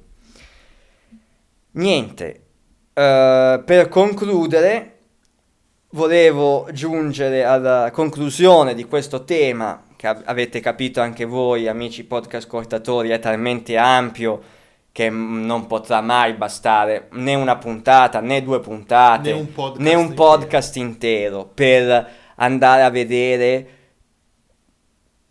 tutti quegli indizi, tutti quei tasselli, quegli indizi, in- magari in una colonna di una cattedrale, in un passo di un testo sacro, in una pietra messa lì, in un allineamento di un sito megalitico legato alla precessione degli equinozi, come ci insegnano Santillana, De Santillana, lì non mi ricordo come si chiama. Eh, mi sembra sì, qualcosa del genere. e, e gli altri. Quello che, quello che si capisce è che tutte queste cose, così come anche i siti archeologici, quali Ionaguni, Bimini, Dwarka, quelle prove geologiche dell'inabissamento di vaste aree geografiche, come anche il bacino del Mar Nero di Doggerland di cui abbiamo parlato ehm, in puntate precedenti, tutto lascia presupporre l'esistenza di un qualcosa precedente alla nostra storia, un qualcosa di cui forse quei vigilanti descritti da Enoch, raccontati da Enoch, hanno parlato e hanno trasferito quelle conoscenze all'uomo che poi dopo il diluvio ha, mm, darà vita alla società, alla civiltà che conosciamo noi. Perché volerlo negare a tutti i costi? Perché impedirci di ricevere la cosiddetta eredità degli antichi dei? Per tenerci soggiogati. Per tenerci soggiogati. Spesso si pensa che non voler ammettere l'esistenza della civiltà madre di Atlantide sia una difesa delle convenzioni scientifico-storiche attuali, una difesa da parte dell'archeologia tradizionale per non dover dire sì, abbiamo sbagliato, le piramidi non le hanno costruite gli egizi. La Sfinge soprattutto. Esatto. Io credo che ci sia qualcosa d'altro. Io credo che diventi una necessaria protezione dello status quo, del sistema. Cioè negare l'esistenza di Atlantide, negare il sapere esoterico alle masse, passiamo così a termine, sia per impedire che il sistema crolli da un momento all'altro. Torno a dire, torno a pensare alle figure dei miei player. Magari il non conferire questo sapere esoterico alle masse è perché, come anche nel film di Russell Crowe si può intuire, è perché l'uomo non è pronto e non sarà mai pronto. Ah, ecco. Semiazza ha insegnato agli uomini come lavorare i metalli. Ma l'uomo cosa ha fatto di questo sapere? Ci ha costruito un aratro? No, ci ha costruito una spada per ammazzarsi l'un l'altro. Il vecchio adagio insegnagli a spezzare l'atomo, cominceranno a tirarsi bombe atomiche l'un l'altro. Infatti, stavo pensando proprio a quello. Ma io mi domando anche però che cosa accadrebbe se si scoprisse che storicamente è realmente esistita una società, tra virgolette, perfetta, che poi bisogna anche capire se realmente fu perfetta o no, Atlantide, l'età Eh, dell'oro. Atlantide, sì. lontano anni, e dove il modello economico vigente, lontano anni luce dal nostro attuale, basato magari sull'economia del dono, consentiva a tutti di soddisfare i propri bisogni. Cosa, succede, cosa succederebbe se venisse dimostrato nero su bianco che un mondo migliore non solo è auspicabile, Ma è che l'energia gratuita è disponibile per tutti, senza bisogno di dover acquistare l'energia dalle multinazionali del petrolio. Cosa succederebbe se ci venisse persino consegnata la ricetta per ottenerlo qui oggi, quella famosa eredità degli antichi dei? Succederebbe che la prima cosa che ci dovremmo porre come domanda è benissimo, perché non lo realizziamo anche oggi? Ma di colpo crollerebbe il sistema. Sì, per forza. Ed ecco perché mai la verità dovrà essere rivelata, perché ne va della sopravvivenza del sistema, ovvero del grande inganno in cui stiamo vivendo. Ed ecco perché il sapere esoterico è stato tramandato nel corso dei millenni, ma mai e poi mai è stato conferito alle masse, forse in attesa che le masse, che la popolazione, ci arrivino da sole o, que- o ci sia una massa critica, una consapevolezza tale per cui anche quel lato, passatemi a termine, della massoneria facente capo al player B dica ok, possiamo dirgli tutto. Non c'è più bisogno di Leonardo da Vinci che mi tramanda i saperi in maniera criptica e ermetica nelle loro opere, non c'è più bisogno dell'architetto che mi tira su la cattedrale gotica inserendo dei messaggi criptici e ermetici all'interno di queste strutture, possiamo raccontarlo a tutti. Sì, il ragionamento ci sta. Il ragionamento ci sta. Stavo pensando. Questo a- è, è sostanzialmente quello che cerco di affermare e come immagino io l'eredità degli antichi dei, sia in termini concreti, sia in termini proprio di come viene tramandata e perché. E allora a questo punto è stato praticamente detto tutto sul discorso del- dell'eredità degli antichi dei. Eh sì, ripeto, questa è l'idea che io mi sono fatto di ciò che è l'insieme, la summa di questo sapere esoterico tramandato nel corso dei millenni, attraverso diverse forme, non ultima anche, e ne parleremo magari in una futura puntata, l'arte cinematografica e discografica. Attuale. io ti ributto lì un'altra palla di una persona che abbiamo conosciuto tempo fa, non so se te lo conosci.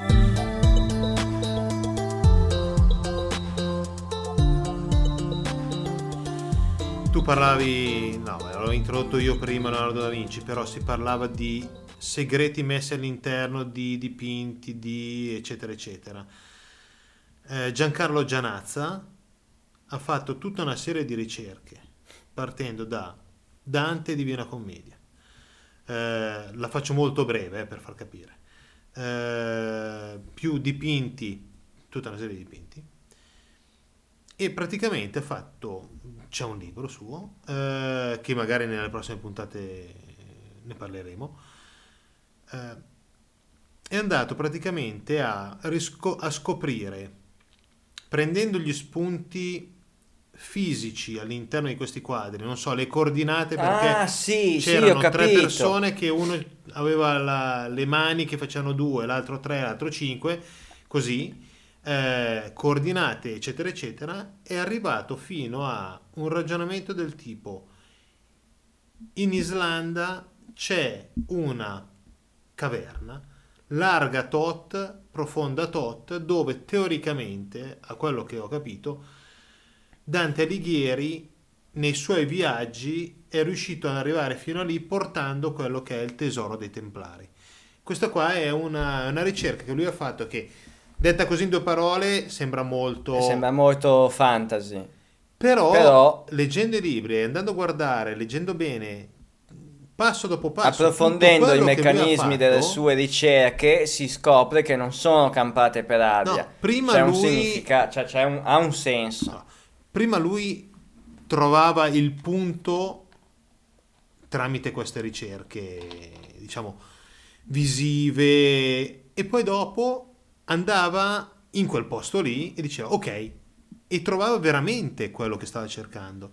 Quindi non una cosa tipo Nostradamus dove adesso reinterpretiamo le centurie in maniera tale fa- da far dire Sì, che anche, alla se, fine- anche se secondo me Nostradamus sembra Nostradamus però lui lì faceva l'opposto No, lui diceva, Pure- vai lì che lì trovi qualcosa. Tu andavi lì e lì trovavi. qualcosa. Ok E sono tutte quelle serie di indizi che possiamo trovare un po' da tutte le parti, ma anche, cioè questi indizi li possiamo trovare anche proprio nella cinematografia, nell'industria discografica, ma anche per esempio in alcuni cartoni animati. Cioè io mi ricordo un cartone animato che vedevo quando ero bambino, uno dei miei preferiti che si intitolava Nadia, il mistero della pietra azzurra, che già parlava di Atlantide, c'erano le astronavi con le piramidi con l'occhio in mezzo e cristalli, fantastico, è meraviglioso. Di questo ne parleremo forse all'interno di una due giorni che si terrà a Rozzano Sì, e adesso vi diremo due parole rispetto a questo evento che viene organizzato da dei nostri amici. Sì, Prego. allora, eh, Atlanticast eh, parteciperà con tutta probabilità il 31 maggio e il primo di giugno a questo evento Con un piccolo stand. con un piccolo stand a questo evento organizzato presso la Cascina Grande di Rozzano, zona sud-ovest di Milano, in via Togliatti. Questo evento che si intitola Rozzano in, Fant- in Fantasy. Sì. Poi metteremo su Facebook tutti i riferimenti. Metteremo su Facebook tutti i riferimenti con ingresso libero, dimostrazioni gratuite, giochi intelligenti, tornei di Magic, corsi di scherma. È il secondo anno. E diciamo che è tutta una cosa relativa al fantasy. Sì, stage medievali, ninja, celtici, corsi di pittura, spettacoli musicali, combattimenti in armatura, danze medievali, tutto inerente al fantasy. E voi vi direte, e voi penserete, e Che cavolo perché, eh, c'entra? che cavolo c'entra l'Atlanticast col fantasy? Proprio per questo motivo.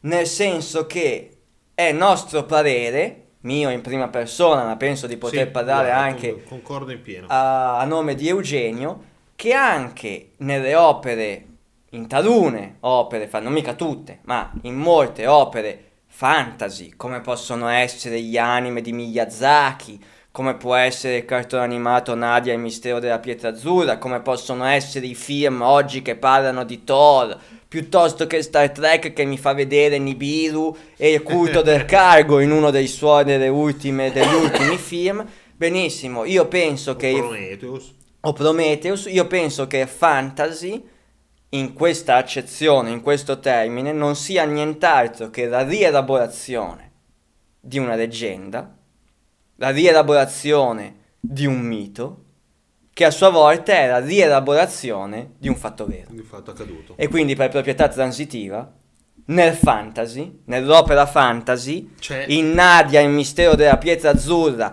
quando lei dice di essere una principessa atlantidea, e qua vado a fare lo spoiler eh, totale perché, anche. esatto, quando Nadia mi va a raccontare queste cose, che è una principessa atlantidea, che gli atlantidei venivano da un altro pianeta, eccetera, eccetera, eccetera, eh, quando io lo vedevo da bambino, a parte che da bambino avevo una cotta per Nadia, va bene, ma questo è un altro discorso. Non avevo ancora letto né Sitchin, né von Däniken, né sapevo la teoria degli antichi astronauti che cosa potesse mai essere. Però già ti buttavano lì un Atlantide. Però mi un buttavano già lì un Nemo. Atlantide, un Capitano Nemo, un nuovo ordine mondiale voluto da questi neo-atlantidi che avevano delle tecnologie, dei saperi, eccetera, eccetera, e questa Nadia che con la pietra azzurra cercava di combattere questo tipo di discorso, eccetera, eccetera, eccetera. Io non sapevo un accidente perché ero bambino, né di che cosa poteva essere culto degli antichi astronauti, cioè la teoria degli antichi astronauti, eccetera, eccetera. Però io vedevo quel cartone animato, forse perché io avevo una forma mentis già, eh, e dicevo, eh sì, per me è così. È, è reale, è vero. Deve essere andata così. Per cui, per questo, Atlanticast è felice di poter, ehm, come si dice, rispondere all'invito a partecipare a questo evento Rozzano in Fantasy il 31 maggio, che si terrà il 31 maggio e il 1 giugno, un sabato e una domenica se non erro. Sì, sì, sì, sì. e spettacoli, cioè una serie di, quindi di spettacoli e noi avremo uno stand, magari avremo anche modo di fare una conferenza, ancora dobbiamo definire i dettagli. Voi ascolterete questa puntata il primo di maggio, mm, ci saranno gli aggiornamenti sul sito, vi terremo aggiornati Su Facebook, su. Facebook e anche sul mio blog www.progettoatlanticus.net e questi, tutti questi spettacoli sono a cura di Convivio d'Arte che una parte, scusate la regia occulta mi corregge, Una parte. Una parte di, di tutti questi spettacoli, una parte saranno a cura di Convivio, convivio Che d'Arte. Convivio d'Arte, che è l'associazione che organizza questo evento. Eh, noi le abbiamo conosciute, allora, sono delle persone che portano avanti dei discorsi artistici ad altissimo livello. Eh, li abbiamo visti ultimamente all'interno di un, di un loro spettacolo, metà spettacolo e metà gioco. Eh, li abbiamo conosciuti già diversi anni fa perché erano le persone che eh, ci davano spazio per il giovedì del mistero all'interno del- della sagrestia. Sì. Eh, an- molti di loro sono appassionati e conoscitori, forse anche più di noi, di queste tematiche relative a civiltà prediluviane, a mistero, eccetera. Ecco. Eh, poi dopo metteremo sul, sul nostro la pagina Facebook che basta cercare Convivio d'arte e la si trova. Sì, ma poi mettiamo il link così chi passa dal nostro sito può puntare lì e loro avere fanno diversi spettacoli a Milano in- fanno una cosa molto interessante è alcune cene iterative eh, dove loro fanno uno spettacolo eh, dove le persone che vanno a cena interagiscono per risolvere dei casi per eccetera eccetera ecco. Ovviamente è implicito l'invito a tutti i nostri podcast ascoltatori che se hanno voglia e piacere di associare due facce a due voci che sentono solamente attraverso i file MP3 possono venire a Rozzano e io e Eugenio saremo presenti. ben lieti di fare due chiacchiere di discutere di, di approfondire questi argomenti Non vi promettiamo la presenza della regia occulta, anche perché sennò non sarebbe, non sarebbe più occulta. Eventualmente, se per caso la regia occulta dovesse essere presente, si paleserà si paleserà.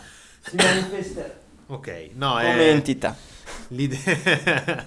no, l'idea è poi dopo vedremo un attimino lì anche allo stand cosa fare, cosa non fare. Eh, l'idea è di mostrare tutto quello che è re- relativamente Tutto quello che è a- relativo al- a Atlanticast, al podcast e ai progetti che sottendono il podcast. Perfetto. A Avevamo due punto, promesse da mantenere ai nostri podcast ascoltatori. Allora tre, è quella del, perché del- abbiamo la rubrica dei libri. è quella, ok, aspetta. E l'altra era quella del, del Giro del Mondo in 80 megaliti. Eh, e manca la E poi la promessa. terza, Eh, che non era una promessa, era una certezza. ok. era una certezza. Allora, arriviamo ai libri. Allora, come l'altra volta, eh, l'idea è mostrare un libro che è una ricerca, un libro che è un racconto. Sempre nell'ambito del discorso fantasy, vedi come calza a pennello tutto il discorso. Il libro che è un romanzo è L'Atlantide, si, si scrive l'Atlantide, Ma si pronuncia l'Atlantide, Atlantide. presumo perché è francese, di Pierre Benoit, che mi è stato caldamente consigliato di comprare e l'ho comprato da un mio amico. Ehm, è della Garzanti, Amico la prezioso, direi. prezioso. Eh, quello che ho preso io è della Garzanti, è, uno- è del 66, prima edizione del 66, Pensa a te. Cioè 350 lire, viene da ridere solo a pe- a pensarci. Lo leggerò e ne parlerò nei prossimi, nei prossimi giorni, però mi è sembrato giusto proporlo perché questo libro di Pierre Benoit ha poi portato anche a un film che mi è stato detto bisogna guardare, sempre l'Atlantide, E che film è? dove a quanto ho capito parla appunto della regina Atlantidea. Ah, fantastico. Puntini, puntini, puntini. Ok. E questo qua è uno. Parla di Nadia della, Ecco. della pietra azzurra, Eh, è fantastico. allora Nadia de- l'abbia ripreso da qua. l'abbia eh. ripreso da lì. Eh, eh, eh. E questi giapponesi ne sanno, va? Eh, Aspetta che Non leggo la capisco parte com'è. dietro qua. Il mito dell'Atlantide, del continente perduto, la magica terra rapita da un cataclisma con i suoi tesori e i suoi segreti, è uno dei più cari alla fantasia umana. Pierre Benoit ha saputo conferire a questo mito una consistenza romanzesca. In questo libro che, uscito a Parigi in apertura degli anni che furono detti, poi detti folli, cioè gli anni venti, ha ottenuto uno straordinario successo che ha influenzato desideri e sogni, immaginazione e costumi di generazioni di lettori. Sullo sfondo dell'Atlantide, avventurosamente, misteriosamente e miracolosamente ritrovata da un ardente ufficiale francese, si accampa la regina Antinea, affascinante e crudele, appassionata e fatale, una creatura non meno favolosa del mitico continente. Tensione ed esotismo, capacità di avvincere e insieme di divertire, con una filtrata ironia, permettono al capolavoro di Pierre Benoit di parlare al lettore di oggi come quello di ieri con immutata suggestione. Un romanzo che ha ispirato un film famoso, L'Atlantide, di George Wilhelm Pabst, con Brigitte Helm, nella parte dell'irresistibile Antinea. Brigitte Helm, Metropolis. Guarda detto caso, tutto. detto tutto, eh, eh, è incredibile, è incredibile come sia tutta una catena che si, che si ricollegano l'uno con l'altro. Okay. Passiamo all'altro libro. L'altro libro di Raymond Drake. Ehm, chi è? Chi è? Allora, prima di tutto, il libro è dell'Armenia Editore, Pianeta Misterioso, gli extraterrestri e le civiltà scomparse. Libro di che anno è? Non c'è scritto. È un mistero però costa 4.000 lire per cui sarà boh 70 80 e... del 74 ecco infatti, finito di stampare nel 74 interessante è l'introduzione di una persona che a livello italiano è stato uno dei padri dell'ufologia Gianni VII ah, Gianni V. Sì, sì, sì. Eh, Raymond Drake eh, nato nel 1913 vive in Gran Bretagna nel Saturday cent'anni, potrebbe non essere più qua. Ha condotto, non ho guardato su, su, su, su, su Wikipedia okay. o se c'è un wiki. Ok. Ha condotto nel corso di parecchi anni profonde ed appassionate ricerche, operando su manoscritti medievali e su opere scientifiche, al, mi, al fine di raggiungere una conoscenza universale dei fenomeni cosiddetti extraterrestri. I suoi volumi sono presenti, tra l'altro, nella biblioteca del Congresso degli Stati Uniti a Washington e nella Biblioteca Lenin di Mosca. I suoi articoli sono apparsi in numerose pubblicazioni internazionali e nelle riviste italiane Clipeus e Gli Arcani, riviste storiche degli anni 70, che andare a riprendere, secondo me, e rileggere, trovi tante di quelle cose interessanti. Mm, di lui attualmente in preparazione il libro Il cristianesimo viene dal cosmo, punto di domanda. Questo qua io ho iniziato a dare un'occhiata e ci sono dentro molte, molte cose interessanti tu avevi aperto a caso una pagina di questo libro e hai tirato dentro il discorso megaliti, no? Sì. Casualmente, uno apre, a caso... uno apre a caso e trova esattamente quello di cui voleva parlare nella Io l'ho aperto a caso, ho letto Atlantide e basta, chiudiamo e mettiamo via anche questo. A questo punto, prima di salutarvi, per concludere questa puntata, direi di soddisfare l'attesa dei nostri podcast ascoltatori che avevamo creato già con la puntata precedente dando la parola alla, all'intervista che abbiamo fatto con, con Sabrina Pieragostini, di cui avevamo dato un'anticipazione di pochissimi minuti nella puntata numero 12. E come già avevamo detto, grazie. No, è stato veramente interessante fare questa intervista, fare due chiacchiere con lei. Assolutamente, esperienza che speriamo di, di poter ripetere in una, in una seconda occasione e siamo sicuri che i nostri podcast ascoltatori saranno ben felici di ascoltare questi 45 minuti che... che ci aspettano da qui alla conclusione di questa puntata. Per quanto mi riguarda, quello che dovevo dire oggi l'ho detto, sperando che mi sarà concesso di dire qualcos'altro nelle prossime puntate dopo le, i segreti che abbiamo raccontato oggi. Posso già dare il mio saluto ai nostri podcast ascoltatori, lasciando la parola a Sabrina Pieragostini. Un saluto Atlantideo da Paolo. Un saluto Lemuriano da Eugenio. Questa volta siamo tornati ai rispettivi luoghi.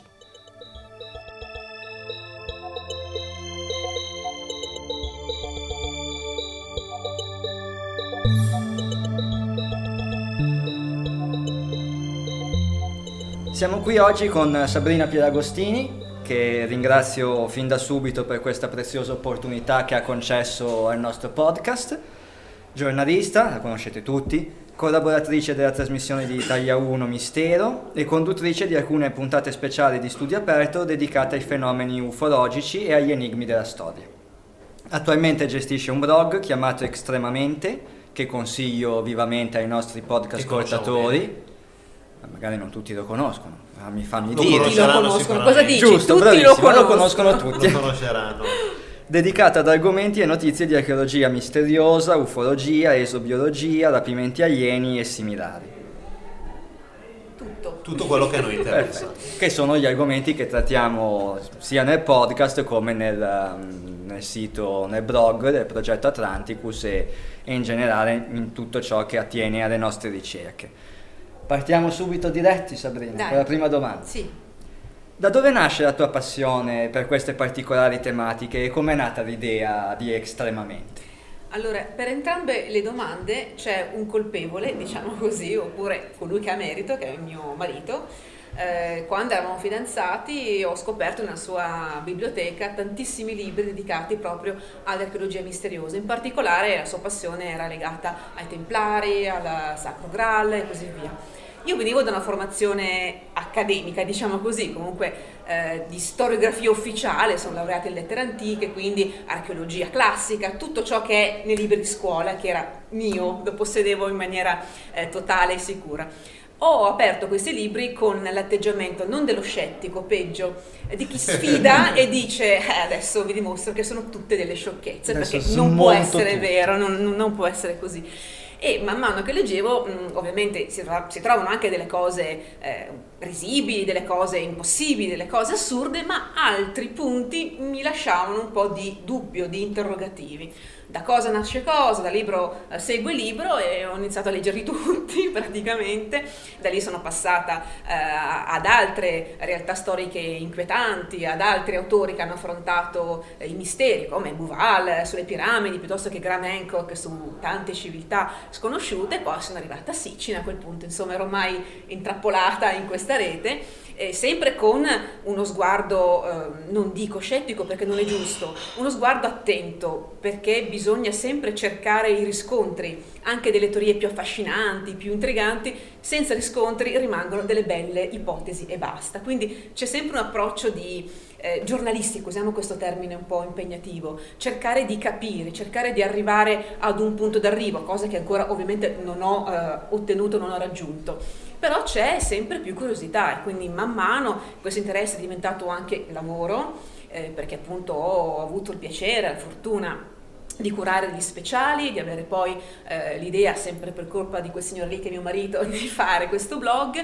l'idea sua, il lavoro è mio, perché io faccio tutto da sola ovviamente, eh, ogni tanto mi aiuta a guardare, a correggere le bozze, quindi ha questa funzione così di, di supporto morale e qualche volta anche eh, lavorativo. E quindi è una passione che è diventata anche un lavoro, un lavoro non a tempo pieno purtroppo perché ovviamente la vita di tutti noi è scandita da orari ben precisi, la mia da orari molto pressanti per attività appunto a Mediaset, quindi poi mi riduco ahimè spesso a occuparmi di queste cose più gratificanti per me eh, in pausa pranzo piuttosto che a notte fonda e quindi colgo l'occasione per scusarmi per tutti i refusi che spesso compaiono nei miei articoli. Vi chiedo scusa, ma è dovuto proprio a volte alla stanchezza, a volte alla fretta.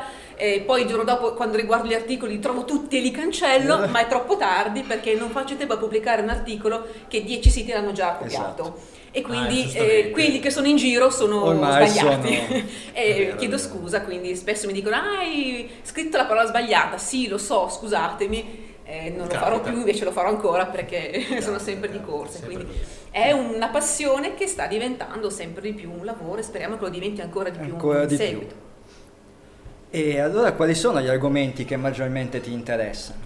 Sicuramente quelli legati all'archeologia misteriosa, no? questi eh, studi che cercano di far luce su delle obiettive lacune eh, della storiografia ufficiale, eh, che spesso sono omissioni eh, in buona fede, talvolta possono essere invece quasi come mani sugli occhi per non vedere, non lo so, io do sempre la buona fede a chi svolge un lavoro come appunto fa lo storico, l'archeologo e ce ne sono molti che adesso stanno comunque cercando di andare un po' controcorrente e a dare una visione anche un po' diversa di quello che eh, abbiamo sempre dato per scontato. Quindi l'archeologia misteriosa sicuramente è un elemento molto interessante eh, che in qualche modo si ricollega stranamente a una realtà del tutto diversa che è poi l'ufologia e quindi tutti quegli passaggi, quelle connessioni che portano appunto a immaginare, con la teoria degli antichi astronauti, la possibilità di una presenza, di, una, di un passaggio anche soltanto così temporaneo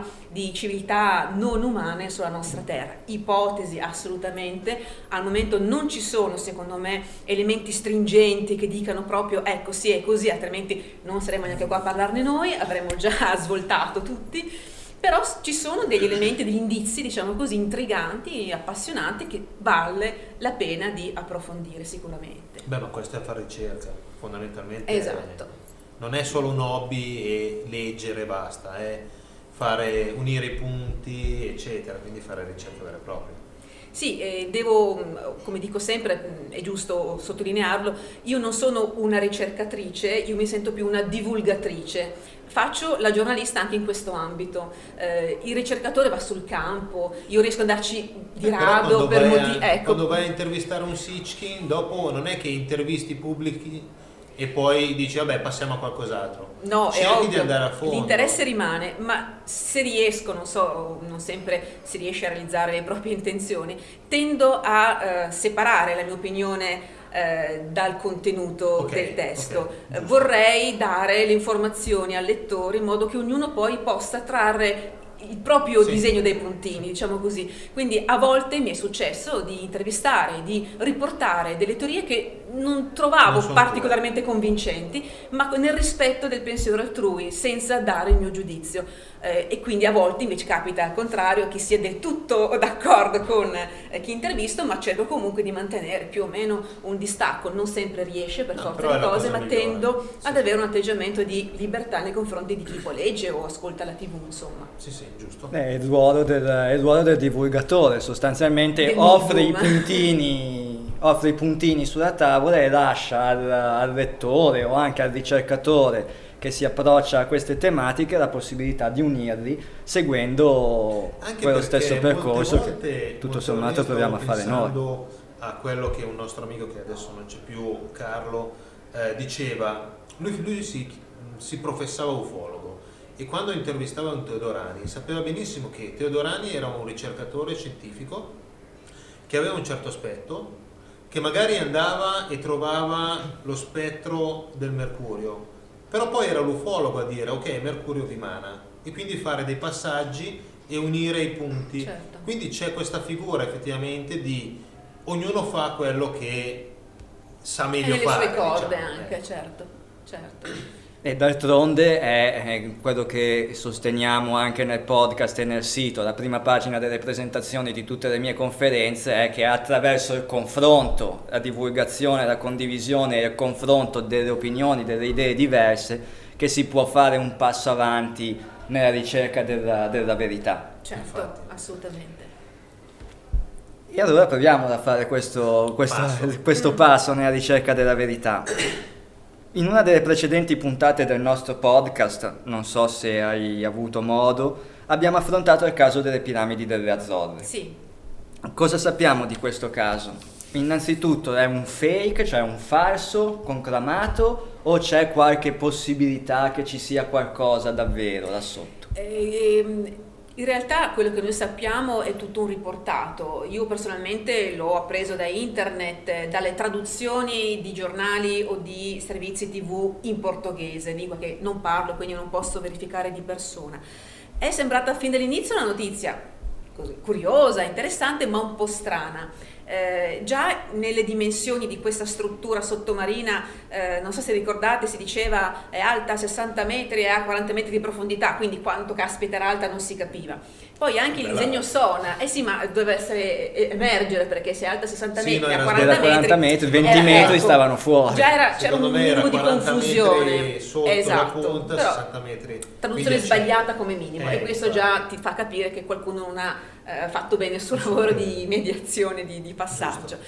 Poi anche l'immagine sonar, eh, si parlava no, di una piramide eh, da base quadrata, perfetta, orientata ai quattro punti cardinali, ma se lo vedi più che un quadrato sembra un rombo, cioè Mm. poi non so dei punti cardinali, non sono così eh, nel dettaglio, ma già la forma non è un quadrato, è un rombo un po' strano. Ehm, a priori non si può dire è impossibile ci sia una piramide sotto il mare, quindi per quello che è stata così affascinante, perché eh, chi, chi lo può negare, eh, nelle Azzorre hanno trovato delle strutture piramidali che sembrano edifici costruiti in epoche molto più remote di quanto non si eh, immaginasse, quindi perché no immaginare che in un passato ancora più antico quel tratto di mare fosse terra emersa e qualcuno ci aveva costruito.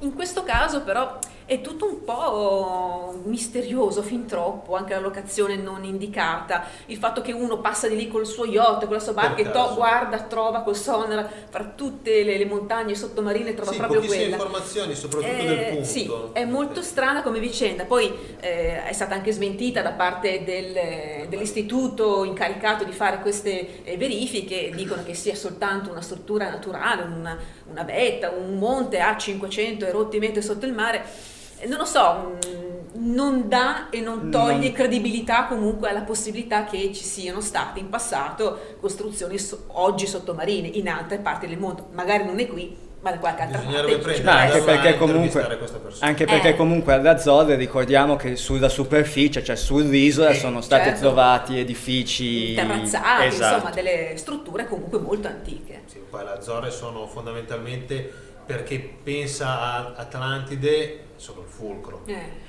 Eh, la fregatura è quella che e uno Sì. dice Atlantide, Azzorre, ah, è subito, È subito lì. Eh, no, invece È troppo comodo troppo come... comodo. Troppo facile, se fosse così facile non sarebbe neanche così accattivante probabilmente continuare, continuare nelle indagini. Esatto. Sappiamo che ti sei interessata in passato, ma anche in, in periodi recenti, della ricerca sullo Star Child. Sì, E purtroppo sappiamo anche che è recentemente scomparso con nostro vivo rammarico Lloyd Pye, il quale era un sostenitore della teoria secondo la quale gli uomini, correggimi se sbaglio, non si sarebbero evoluti a partire da organismi precedenti come la teoria di Darwin eh, propone, ma si sarebbero originati invece a partire da deliberati interventi di presunte forme di vita extraterrestri, di cui lo Star Child sarebbe una delle prove più importanti in tal senso. sì. Mi sembra di ricordare, da ciò che ho letto su, appunto su Estremamente, sul tuo blog, che tu fossi in contatto con Lloyd Pye. Sì, sì. Cosa ne pensi allora del suo lavoro di ricerca e di questo caso, del caso dello Star Child? Eh, sì, eravamo quasi, senza quasi, amici, perché Eh, ci siamo tenuti in contatto prima via mail, quando eh, dal mio ufficio avevo provato a contattarlo, così come si fa, scrivo una mail, vediamo se mi risponde. Eh, gentilissimo, subito aveva risposto, era nata una corrispondenza, fino al punto ti dico che quando si è trovato in Germania per motivi di, di salute e me per curarsi, ha preso un treno, è venuto a Milano per conoscermi Ma e fare un'intervista con me. Grande. Quindi Pensa a te. eh, veramente sì, è, un- è stato un brutto colpo sapere appunto della sua fine prematura perché eh, la malattia c'era, eh, tutti lo sapevamo, ne aveva parlato in maniera molto serena davanti a tutti noi quando è stato ospite del convegno di Segrate dello scorso settembre, di cui è stato l'ospite d'onore per l'appunto, ma era un uomo pieno di energie, di programmi, ottimista, era convinto di farcela. Insomma, l'ultima mail che ci siamo scritti era fino a ottobre e diceva non vedo l'ora di tornare per stare con voi e l'anno prossimo ancora a Segrate, il mese dopo non c'era più, quindi è stato sicuramente un momento brutto e mm, inatteso. Eh, il suo lavoro, eh, quello che si può dire, quello che io posso dire è che mi stupisce che nessun ente ufficiale, che nessun ricercatore ufficiale abbia avuto la voglia di verificare la fondatezza o meno delle sue affermazioni. ehm, lui ha pubblicato sul suo sito, e ora lo fanno le persone che lo hanno poi eh, seguito, tutti i dati legati a questo esame del DNA, che continuava a ripetere è un esame parziale, è l'inizio di, una, di un test dai costi furibondi e si parlava di 3 milioni di dollari per fare tutto quanto eh, la, la, l'esame. Lo screening completo, diciamo. Esatto, quindi questi primi esami eh, davano risultati mm, veramente molto strani.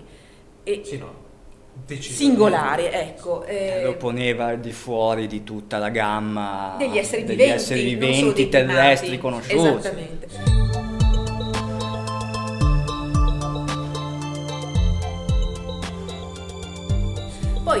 Può essere un risultato fasullo perché si è preso magari un frammento eh, degenerato che non ha mantenuto in- integri eh, i geni, le informazioni. Va bene, facciamolo su un altro Esatto. frammento, eh, non ci sono i soldi, facciamolo fare un laboratorio di una università. Eh, invece c'è stato un ostracismo totale, questo che mi ha veramente eh, stupito, ma insomma anche amareggiato, perché quello era veramente giù di morale quando mi parlava di queste cose. A priori era impossibile che fosse vero e a priori nessuno voleva sapere se fosse vero oppure no. È un atteggiamento di chiusura totale, insomma. Io non so se lo Star Child sia alieno oppure no. Non lo sapremo mai, credo, se non vengono Vabbè, condotti questi dati test. sono questi test. Questi dati sono talmente, è lo 0,001% di quello che è eh, contenuto nel DNA, è infinitesimale, non è determinante, è interessante, è un indizio che ti spinge da ricercatore ad andare avanti, ma non è probante. Ma spero che qualcuno abbia il desiderio di dimostrare soltanto che avesse torto, che fosse solo questo il motivo Il problema è proprio quello, cioè abbiamo un elemento di, di rottura. di rottura così grande che la, vo- la voglia dovrebbe nascere spontanea. No. E invece c'è una chiusura. Ma mi pare che tra l'altro anche Sitchin incontrò una tale difficoltà. Dunque, eh, Forse inizialmente. No, per no. il caso della, della del- regina del- Puabi. Esatto, della Allora, regina È Puabi. stato il suo ultimo libro, era il suo Sì. ultimo sogno. Eh, quando ci siamo conosciuti per questa intervista, eh, qualche settimana dopo, a eh, intervista andata in onda, lui non l'ha vista, ma dei suoi amici italiani sì, gli avevano detto che era stata bella, lunga e così via, mi ha scritto non una mail perché non li usava, ma un fax a macchina, assolutamente sì, usava i fax. Eh, era un uomo di un altro tempo, nel quale mi diceva, bellissimo, facciamo un'altra intervista quando riusciremo ad avere i test genetici della regina Puabi. Tu che sei italiana, fai pressioni sul Vaticano perché lui pensava che l'italianità fosse insomma una porta di accesso privilegiata per il Vaticano. Lui era convinto che era quella la battaglia da, da condurre. Alla sua morte, io come penso decine di altre persone, ho scritto al museo inglese nel quale questo reperto è nascosto, non esposto, Sì, e nei sì. magazzini, dentro una cassetta di metallo dimenticato. Ho chiesto se c'era la possibilità da giornalista di fare delle riprese, di fare dei test su queste, su queste ossa. La risposta è stata eh, lo facciamo soltanto in presenza di un eh, gruppo scientifico ufficiale riconosciuto con un programma di lavoro universitario. Quindi ci vuole un'università o italiana o americana con il sumerologo, con l'archeologo, con il genetista che si mettono assieme per esaminare un teschio, un po' di ossa di quanti? 4.000 anni fa, 5.000 anni fa. Eh, perché nessuno lo farà Nessuno mai, lo farà nessuno mai lo a farà questo mai. E punto. rimangono lì. Sono su progetto E nessuno diretto. lo farà non- mai se, se non c'è nessuno che dà l'input Eh, e va io ci ho provato, ma non ce lo fa. Non c'è verso. Non ce lo fa. non riesci a stimolarli anche perché provi ma non lo so io so cioè io immagino voglio dire Cioè, è anche tu allucinante la cosa. sì è allucinante perché allora puoi anche ritenere che Sitchin chiaramente non è il mio pensiero ma puoi anche ritenere che fosse un ciarlatano va bene hai la possibilità di dimostrarlo se sei tanto convinto fai l'esame sulla regina No, non fai, fai, faglielo fare. faglielo fare, faglielo fare, salta fuori che è una persona normalissima, hai risolto il problema di Sitchin per sempre. Invece non glielo fai fare. Perché? Perché te lo sei fatto da solo e hai scoperto che c'aveva ragione lui. Questa è la mia, Questa è la tua opinione mia personale. O forse ritengono che non valga la pena, essendo la teoria talmente eh, priva di fondamento, spendere del denaro per dimostrare qualcosa che è già noto, è già palese, è già evidente, perché farlo? E soprattutto perché esporsi legando il proprio nome a quello di Sitchin. Eh. Quello, significa, quello semmai. significa legare il proprio nome, la propria poltrona, la propria cattedra ad una pseudoscienza che è contestata e che insomma non, non dà curriculum. Esatto. E quello chiaramente è il limite più grosso nei confronti della ricerca, ahimè. Sì, Perché se vuoi sì. fare ricerca, in realtà dovresti, dal mio punto di vista, superare questo tipo di atteggiamento. Eh, ma molti non fanno ricerca, cioè... Vabbè, tornando invece al discorso Star Child, Sì. te come vedi adesso un possibile futuro, eh, conoscendo comunque le persone che stanno all'interno del, Ci sono che porta avanti? diciamo i soci di, di Lloyd che stanno andando avanti col suo lavoro. Ho visto che hanno lanciato una campagna di raccolta fondi Eh, sì, per procedere in questi esami. E spero che abbiano la forza e la voglia di andare avanti. Lui ha dedicato veramente tanti anni della sua vita a questo, a questo impegno, andava in giro per il mondo per promuoverlo e sicuramente è insomma, pesante, uno sforzo notevole. E spero che abbiano la sua anche forza comunicativa perché era un uomo che sapeva insomma, affrontare il pubblico e spiegare nel modo più, eh, più adatto e più convincente la, la sua causa.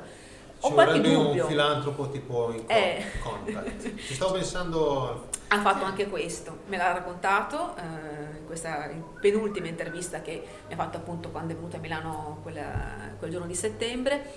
Ha girato vari filantropi, vari milionari americani e mi diceva per fare queste cose bisogna essere ricchi e coraggiosi. Di soldi ne hanno tanti, di coraggio zero. Nessuno ha voluto esporsi perché significava andare contro uno status quo, comunque contro Eh un beh, sì. mondo eh, che ti dà la, la- la certezza che quella cosa non può essere così e quindi perché perderci tempo, faccia, soldi, eccetera, eccetera. E quindi lui era veramente amareggiato da questa situazione, ma non c'erano grandi sbocchi. Vediamo vorrebbe- adesso. stavo pensando, ci vorrebbe qualcuno tipo Donnelly, che si chiamava la, la persona che portava avanti più di cento anni fa il discorso su Atlantide, che aveva fatto un libro, Sì. no? che era comunque uno dell'alta società, aveva anche partecipato a, diciamo, alle elezioni come candidato alle elezioni in America, cioè persone Ci vuole qualcuno controcorrente. Ci vuole Qualcuno, qualcuno, controcorrente che, abbia il coraggio di voler affrontare E parecchi il sistema, tra virgolette, e parecchi soldi chiaramente, che senza soldi ricerca non ne fai. Difficilmente puoi mettere E in in questi piedi... ambiti privati no, In questi ambiti privati sicuramente No, no. magari se uno ha le conoscenze, diciamo, se uno fa parte di una certa cerchia e ha le conoscenze a livello universitario, questi esami non hanno quel costo. punto. Vengono fatti Non a so come funziona in America, onest- quindi- onestamente. Cioè, solo in Italia è così, in America non so se è così, perché sono tutte strutture private le università, Eh. non sono come in Italia, quasi tutte perlomeno. Quindi onestamente non so quali siano i costi eh, di test di laboratorio, che poi non sono i normali test No, sono delle DNA, cose... sono DNA antichi, quindi ci vogliono delle macchine particolari che da 15 anni esistono, non di più, anzi anche di meno credo, e quindi eh, sono costi veramente elevati. E il gioco non vale la candela per questi ricercatori che insomma non... converrebbe dire ok, vabbè, siamo arrivati qua, aspettiamo che certi tipi di test costino di meno, magari fra 10 anni, 20 anni. Può essere. Tanto è rimasto lì fino adesso. Sì, eh, noi siamo 4.000 rimasti col anni possono- adesso. No, beh, Possiamo 900 aspettare. anni lo Star Child. Lo Star Child sì, sì, lo Star Child No, 900 la- la anni, regina. stavo pensando alla regina Sì, di ha un po' di più, mi sa, sì. Beh, hai cit- abbiamo parlato di Pai, hai già citato Sitchin, oltre a questi hai avuto la meritata fortuna di incontrare altri diversi importanti ricercatori. Se posso permettermi, a quale ti senti più legata? Chi è che ti ha colpito di più? E con chi è che non hai ancora incontrato e eventualmente vorresti fare quattro chiacchiere in libertà? Sì, ho avuto una fortuna enorme legata al mio lavoro che mi permette insomma di avere contatti abbastanza diretti con eh, grandi personalità, eh, sia in Italia eh, sia all'estero. In Italia posso dire di aver quasi intervistato tutti, mi mancano ancora due o tre nomi importanti ma ci sto arrivando un po' per volta.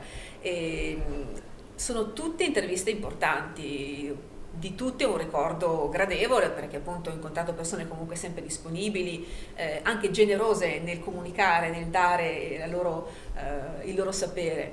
Eh, è antipatico citarne uno a scapito di altri, faccio un volo d'uccello, eh, un ricordo simpatico di von Däniken che ho incontrato nella sua casa in Svizzera indaffaratissimo, stava scrivendo un libro, quindi tra un burro e l'altro si è fermato, ha indossato la sua giacchettina blu elettrico Quella da, che c'ha sempre solita. nella giuro, l'ha indossata apposta per l'intervista che aveva su un'altra giacca.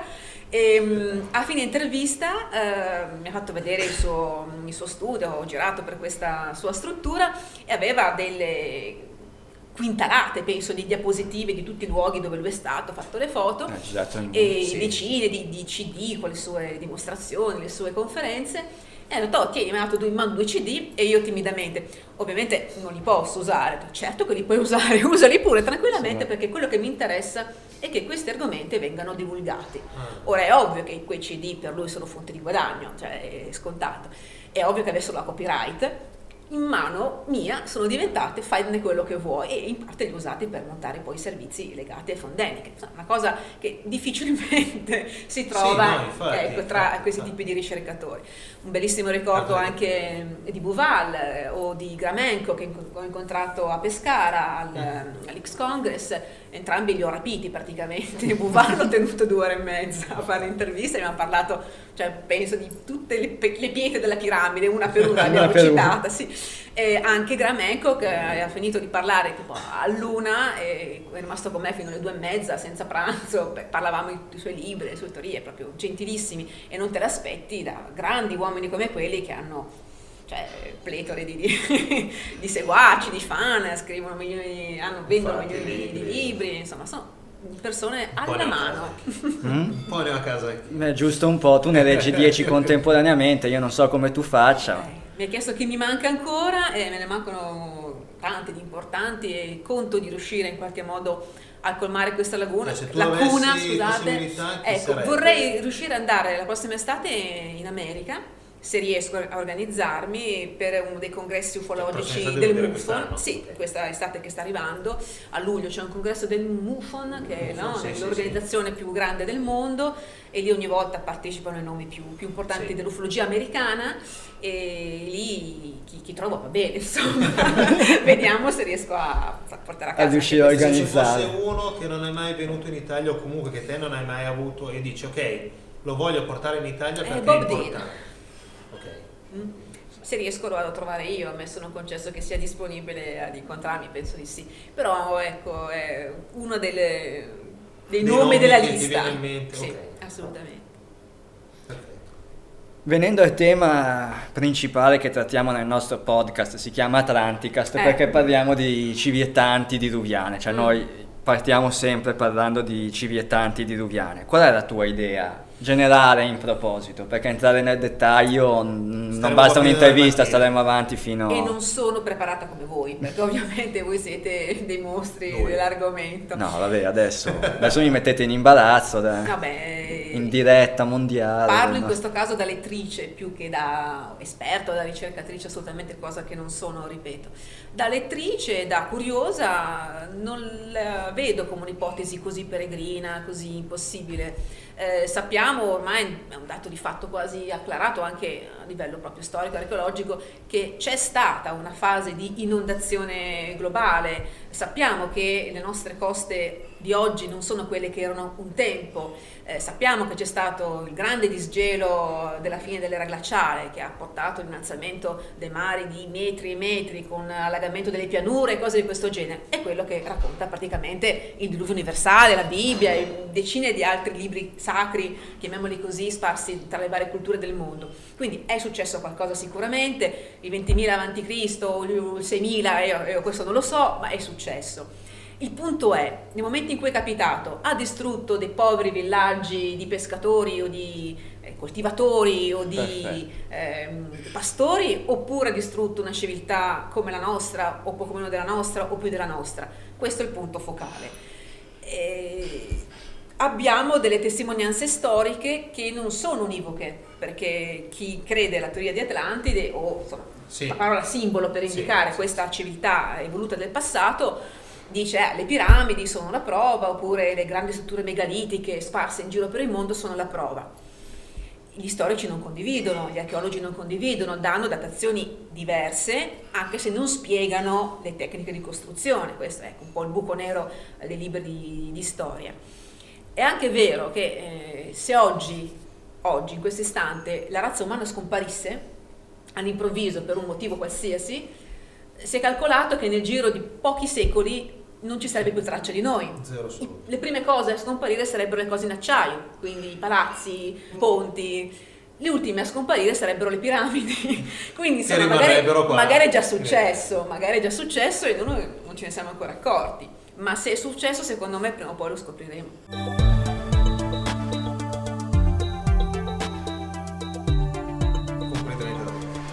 Anche perché se no non faremmo il podcast e ci, ci saremmo già, avremmo già rinunciato e parleremo di tutt'altro.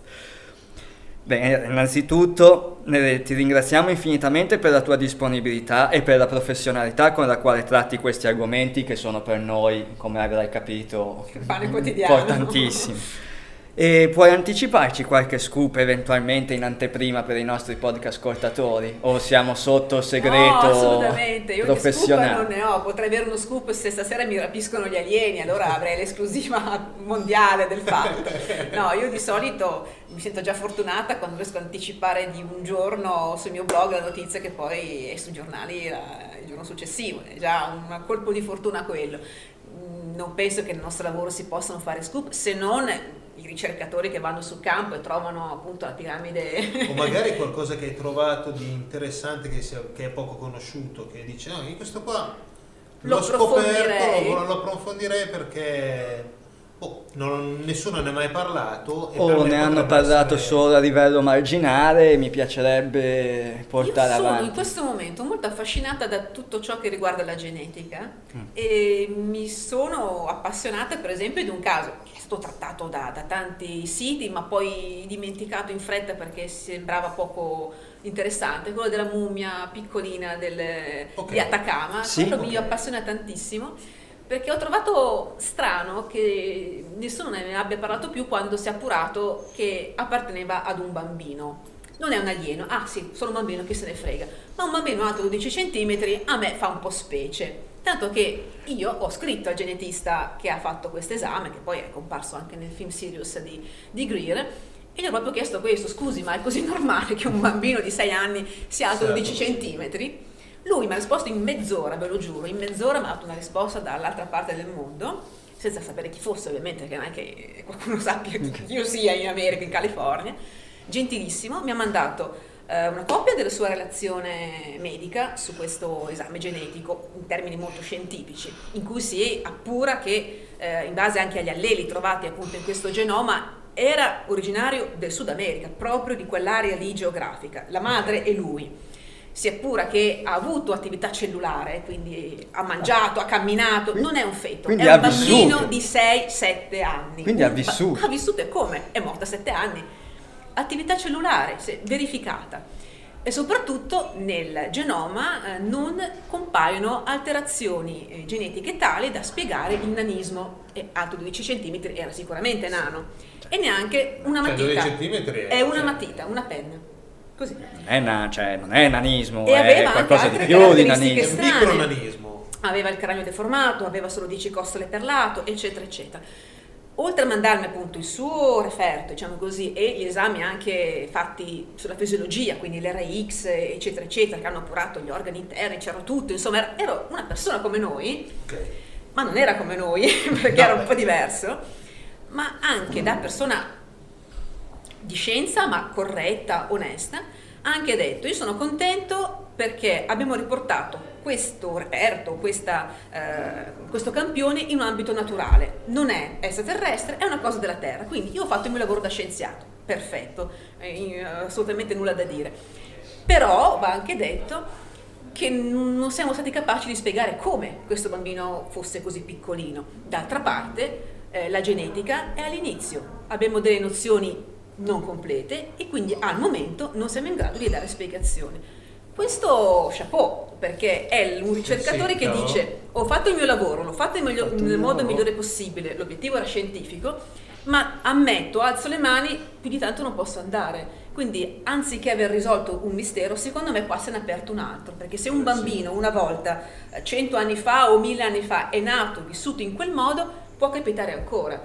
Anche in questo caso la scienza deve andare avanti, secondo me, deve approfondire questo argomento, non è perché non è alieno chi se ne frega. Assolutamente È d'accordo. un essere umano straordinario e va approfondito. Questo è un vero grande mistero che mi affascina tantissimo. Io non amo i misteri, io vorrei che tutto fosse spiegabile con la scienza, col sapere, con tutto quello che... perché è un mondo più tranquillo, è un mondo che tu puoi dominare, puoi controllare, dove non c'è niente di strano che ti sfugge. Magari è l'obiettivo, penso, di tutti quanti noi, ma al momento non è così.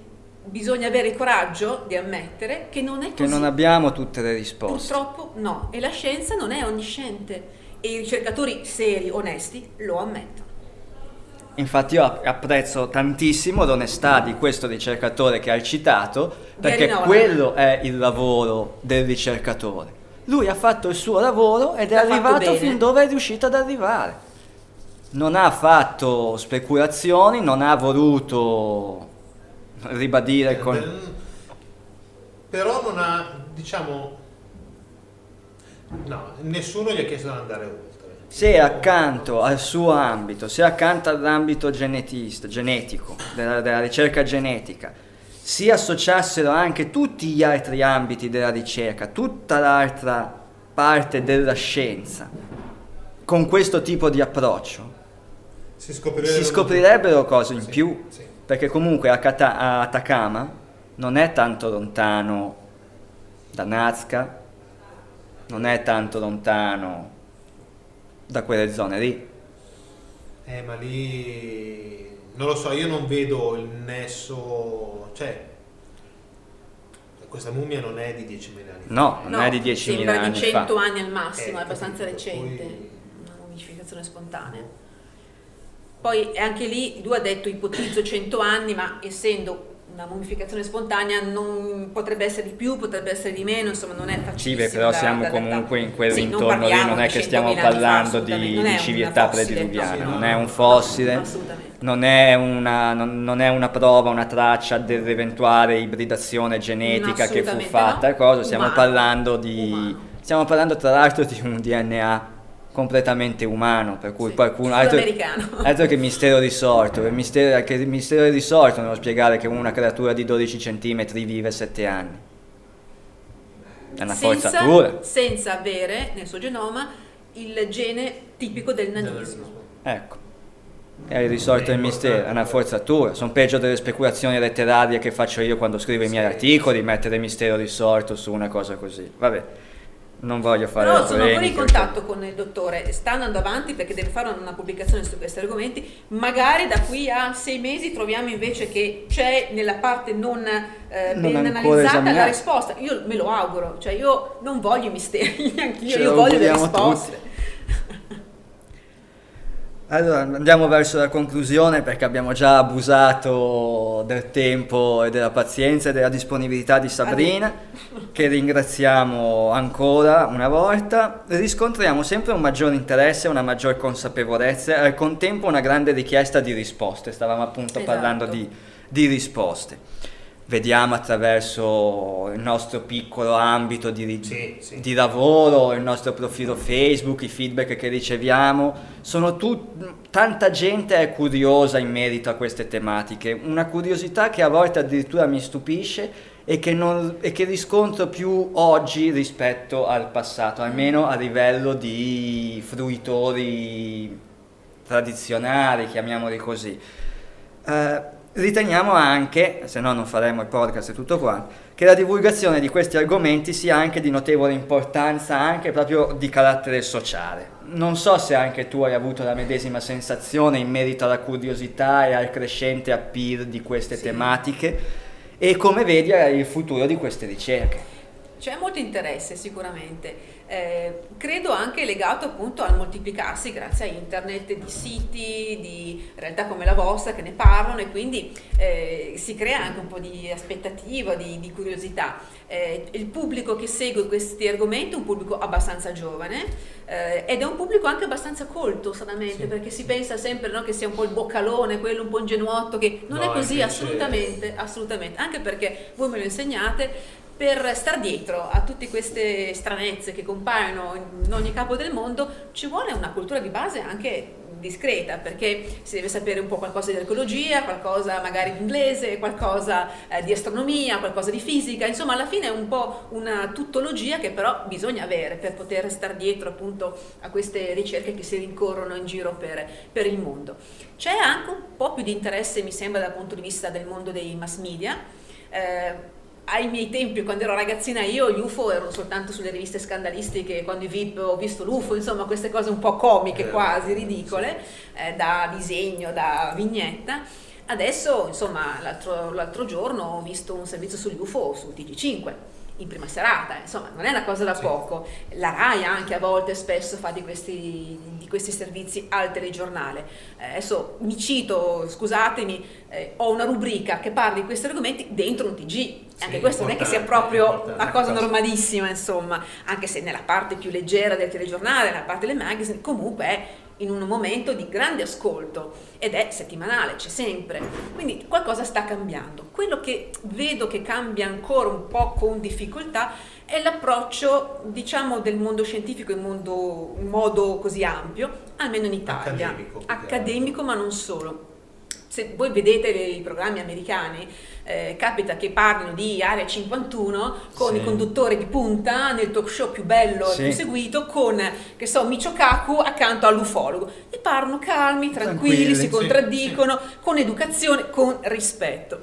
Io quando vedo qua le rare volte lo scienziato o il sedicente giornalista scientifico con l'ufologo, di solito minimo faccio da combattimento, se non sono una presa in, in giro. Una presa in giro non c'è ancora rispetto delle opinioni altrui.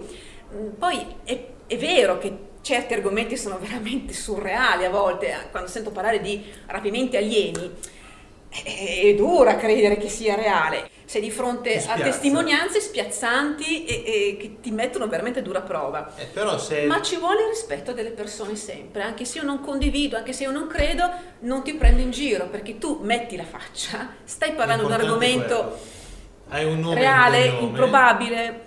Poi una cosa che eh, dico spesso, non mi voglio dilungare, però mi sembra importante, quello che oggi per noi è impossibile, domani magari è una normale banalità. Eh, il mantello dell'invisibilità non è solo roba do, da Harry Potter, lo stanno studiando nei laboratori giapponesi, magari fra vent'anni lo avremo. Gli occhiali di Google sono esatto, già reali. Sono già realtà. Ecco, magari fra 50 anni, fra 100 anni, il Warp Drive sarà reale, noi sì, viaggeremo sì. così nello spazio. Quindi credo che l'atteggiamento giusto dello scienziato oggi sia non affermare la scienza non lo ammette, è impossibile, quindi è falso. È dire questa cosa al momento non è possibile, la ritengo improbabile, ma se tu hai un altro pensiero, fatti tuoi. Io non posso dire che hai ragione o torto perché in mancanza di certezze tutto può essere come nulla può essere manca ancora, secondo me, da noi questo approccio di rispetto delle opinioni altrui. Si vede anche quando poi scatta l'insulto, no? Sei sempre un po' mezzo matto quando parli di questi argomenti. No, però io sto vedendo che ci sono molti scienziati, sì. Teodorani. Sì, sì, ci tanti, sono assolutamente. Tanti sì. scienziati che. Sta cambiando sono, lentamente. Ehm, dire scettici è sbagliato, eh, sono scientifici, punto. Sono Loro scientifici. Vogliono, hanno la mente aperta, Ma è giusto che sia sanno così. che ci potrebbe essere qualcosa, vogliono capire se con diciamo lavorando con la scienza. Assolutamente, ma ripeto, anche se fosse poi il caso di dire era tutto sbagliato, ma ben venga che domani uno ci dica gli UFO, ragazzi, erano questa cosa no. qua, ve lo dimostro, ma magari, ma al momento non abbiamo la spiegazione, non ce l'abbiamo, aspettiamo di avercela, ma nel frattempo un po' di rispetto per le posizioni di tutti. Anche perché sennò dalla scientificità passiamo al dogmatismo e il dogmatismo ah, sì. è sempre stato nemico della scienza. È il contrario, da esatto, che, storia, da, da che esiste la storia. Certo. L'ultimissima domanda, così poi liberiamo Sabrina. È vero, dici sempre di non essere ricercatrice, dici di essere una divulgatrice, ok? Ma quale scoperta vorresti fare? Ah, eh, allora... Qual è la domanda? Vuoi trovare le risposte? Come tutti parte vogliamo la- trovare le risposte. Allora, Allora, qual è il mistero a cui Ce vorresti ne sono trovare almeno una due, risposta? uno non mi basta. Allora, sicuramente, eh, e ci conto molto, eh, vorrei esserci il giorno in cui ci diranno che non siamo soli nell'universo. Adesso i vari scienziati stanno abbassando la soglia, prima era il prossimo secolo, poi fra 50 anni, ora 25. Sui 25 anni penso di potercela fare, ci conto di esserci il giorno in cui diranno, anche fosse un lombrico di H2NH Kepler, non lo so, vorrei esserci, farebbe un piacere, insomma. E poi se fosse forma di vita intelligente, un ombrico parlante, meglio ancora. Meglio ancora. Insomma, eh, io mi accontento Potremmo già del- accontentarci sì, dell'ombrico. Sì, esatto, della meba, qualsiasi cosa extraterrestre per dire ecco, sarei contenta e conto di farcela, insomma, spero tanto che sia vero quello che dicono. La- in realtà il mistero dei misteri che dovrebbe piacere a tutti scoprire è legato invece alla morte, cosa c'è Mm. dopo la morte, perché è un altro di quelle realtà appassionanti e ci sono degli studi in corso ormai da qualche decennio importanti, condotti da rianimatori, da scienziati, da gente, insomma, neuropsichiatri, persone eh, di, di- di grande spessore. Alcuni di questi studi sembrano indirizzarsi verso una realtà separata della coscienza, poi possiamo chiamarla anche anima, chiamiamola coscienza, rispetto al cervello. Se così fosse, vuol dire vite separate, oltre che entità separate, quindi insomma potremmo andare incontro ad una prova provata che non finisce tutto lì, ma che poi ci troveremo una prossima vita a discutere ancora di questi argomenti, magari. Troveremo di altri misteri dall'altra. Eh, parte. ah, sì. O magari no, di là sarà tutto chiaro. Ah, eh, può essere, può essere. Può essere, può essere anche questo. Però la cosa bella è scoprirlo prima. Io lo voglio sapere Eh, adesso, sì. non dopo. Eh, beh. Sì. Cioè, vorrei arrivarci ora, finché posso comunicarvelo e Quello è uno dei misteri che effettivamente... Quello è il mistero dei misteri, come Esatto. giustamente diceva Sabrina. Grazie. Benissimo, che, Prego, che altro dire? voi. Grazie mille, un ringraziamento anche da parte dei nostri podcast ascoltatori che confidiamo saranno felici di poter sentire la E tua saluto. voce durante, in trasmissione, durante la trasmissione. E che dire, terminiamo qui. In bocca al lupo per tutto. per Grazie poter anche a voi per il vostro bel lavoro. Ok. Grazie.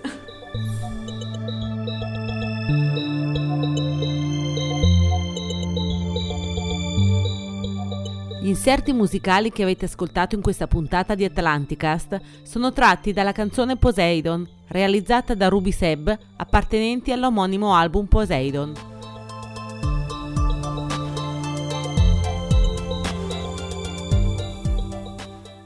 Sponsorizzato da www.gardenmary.com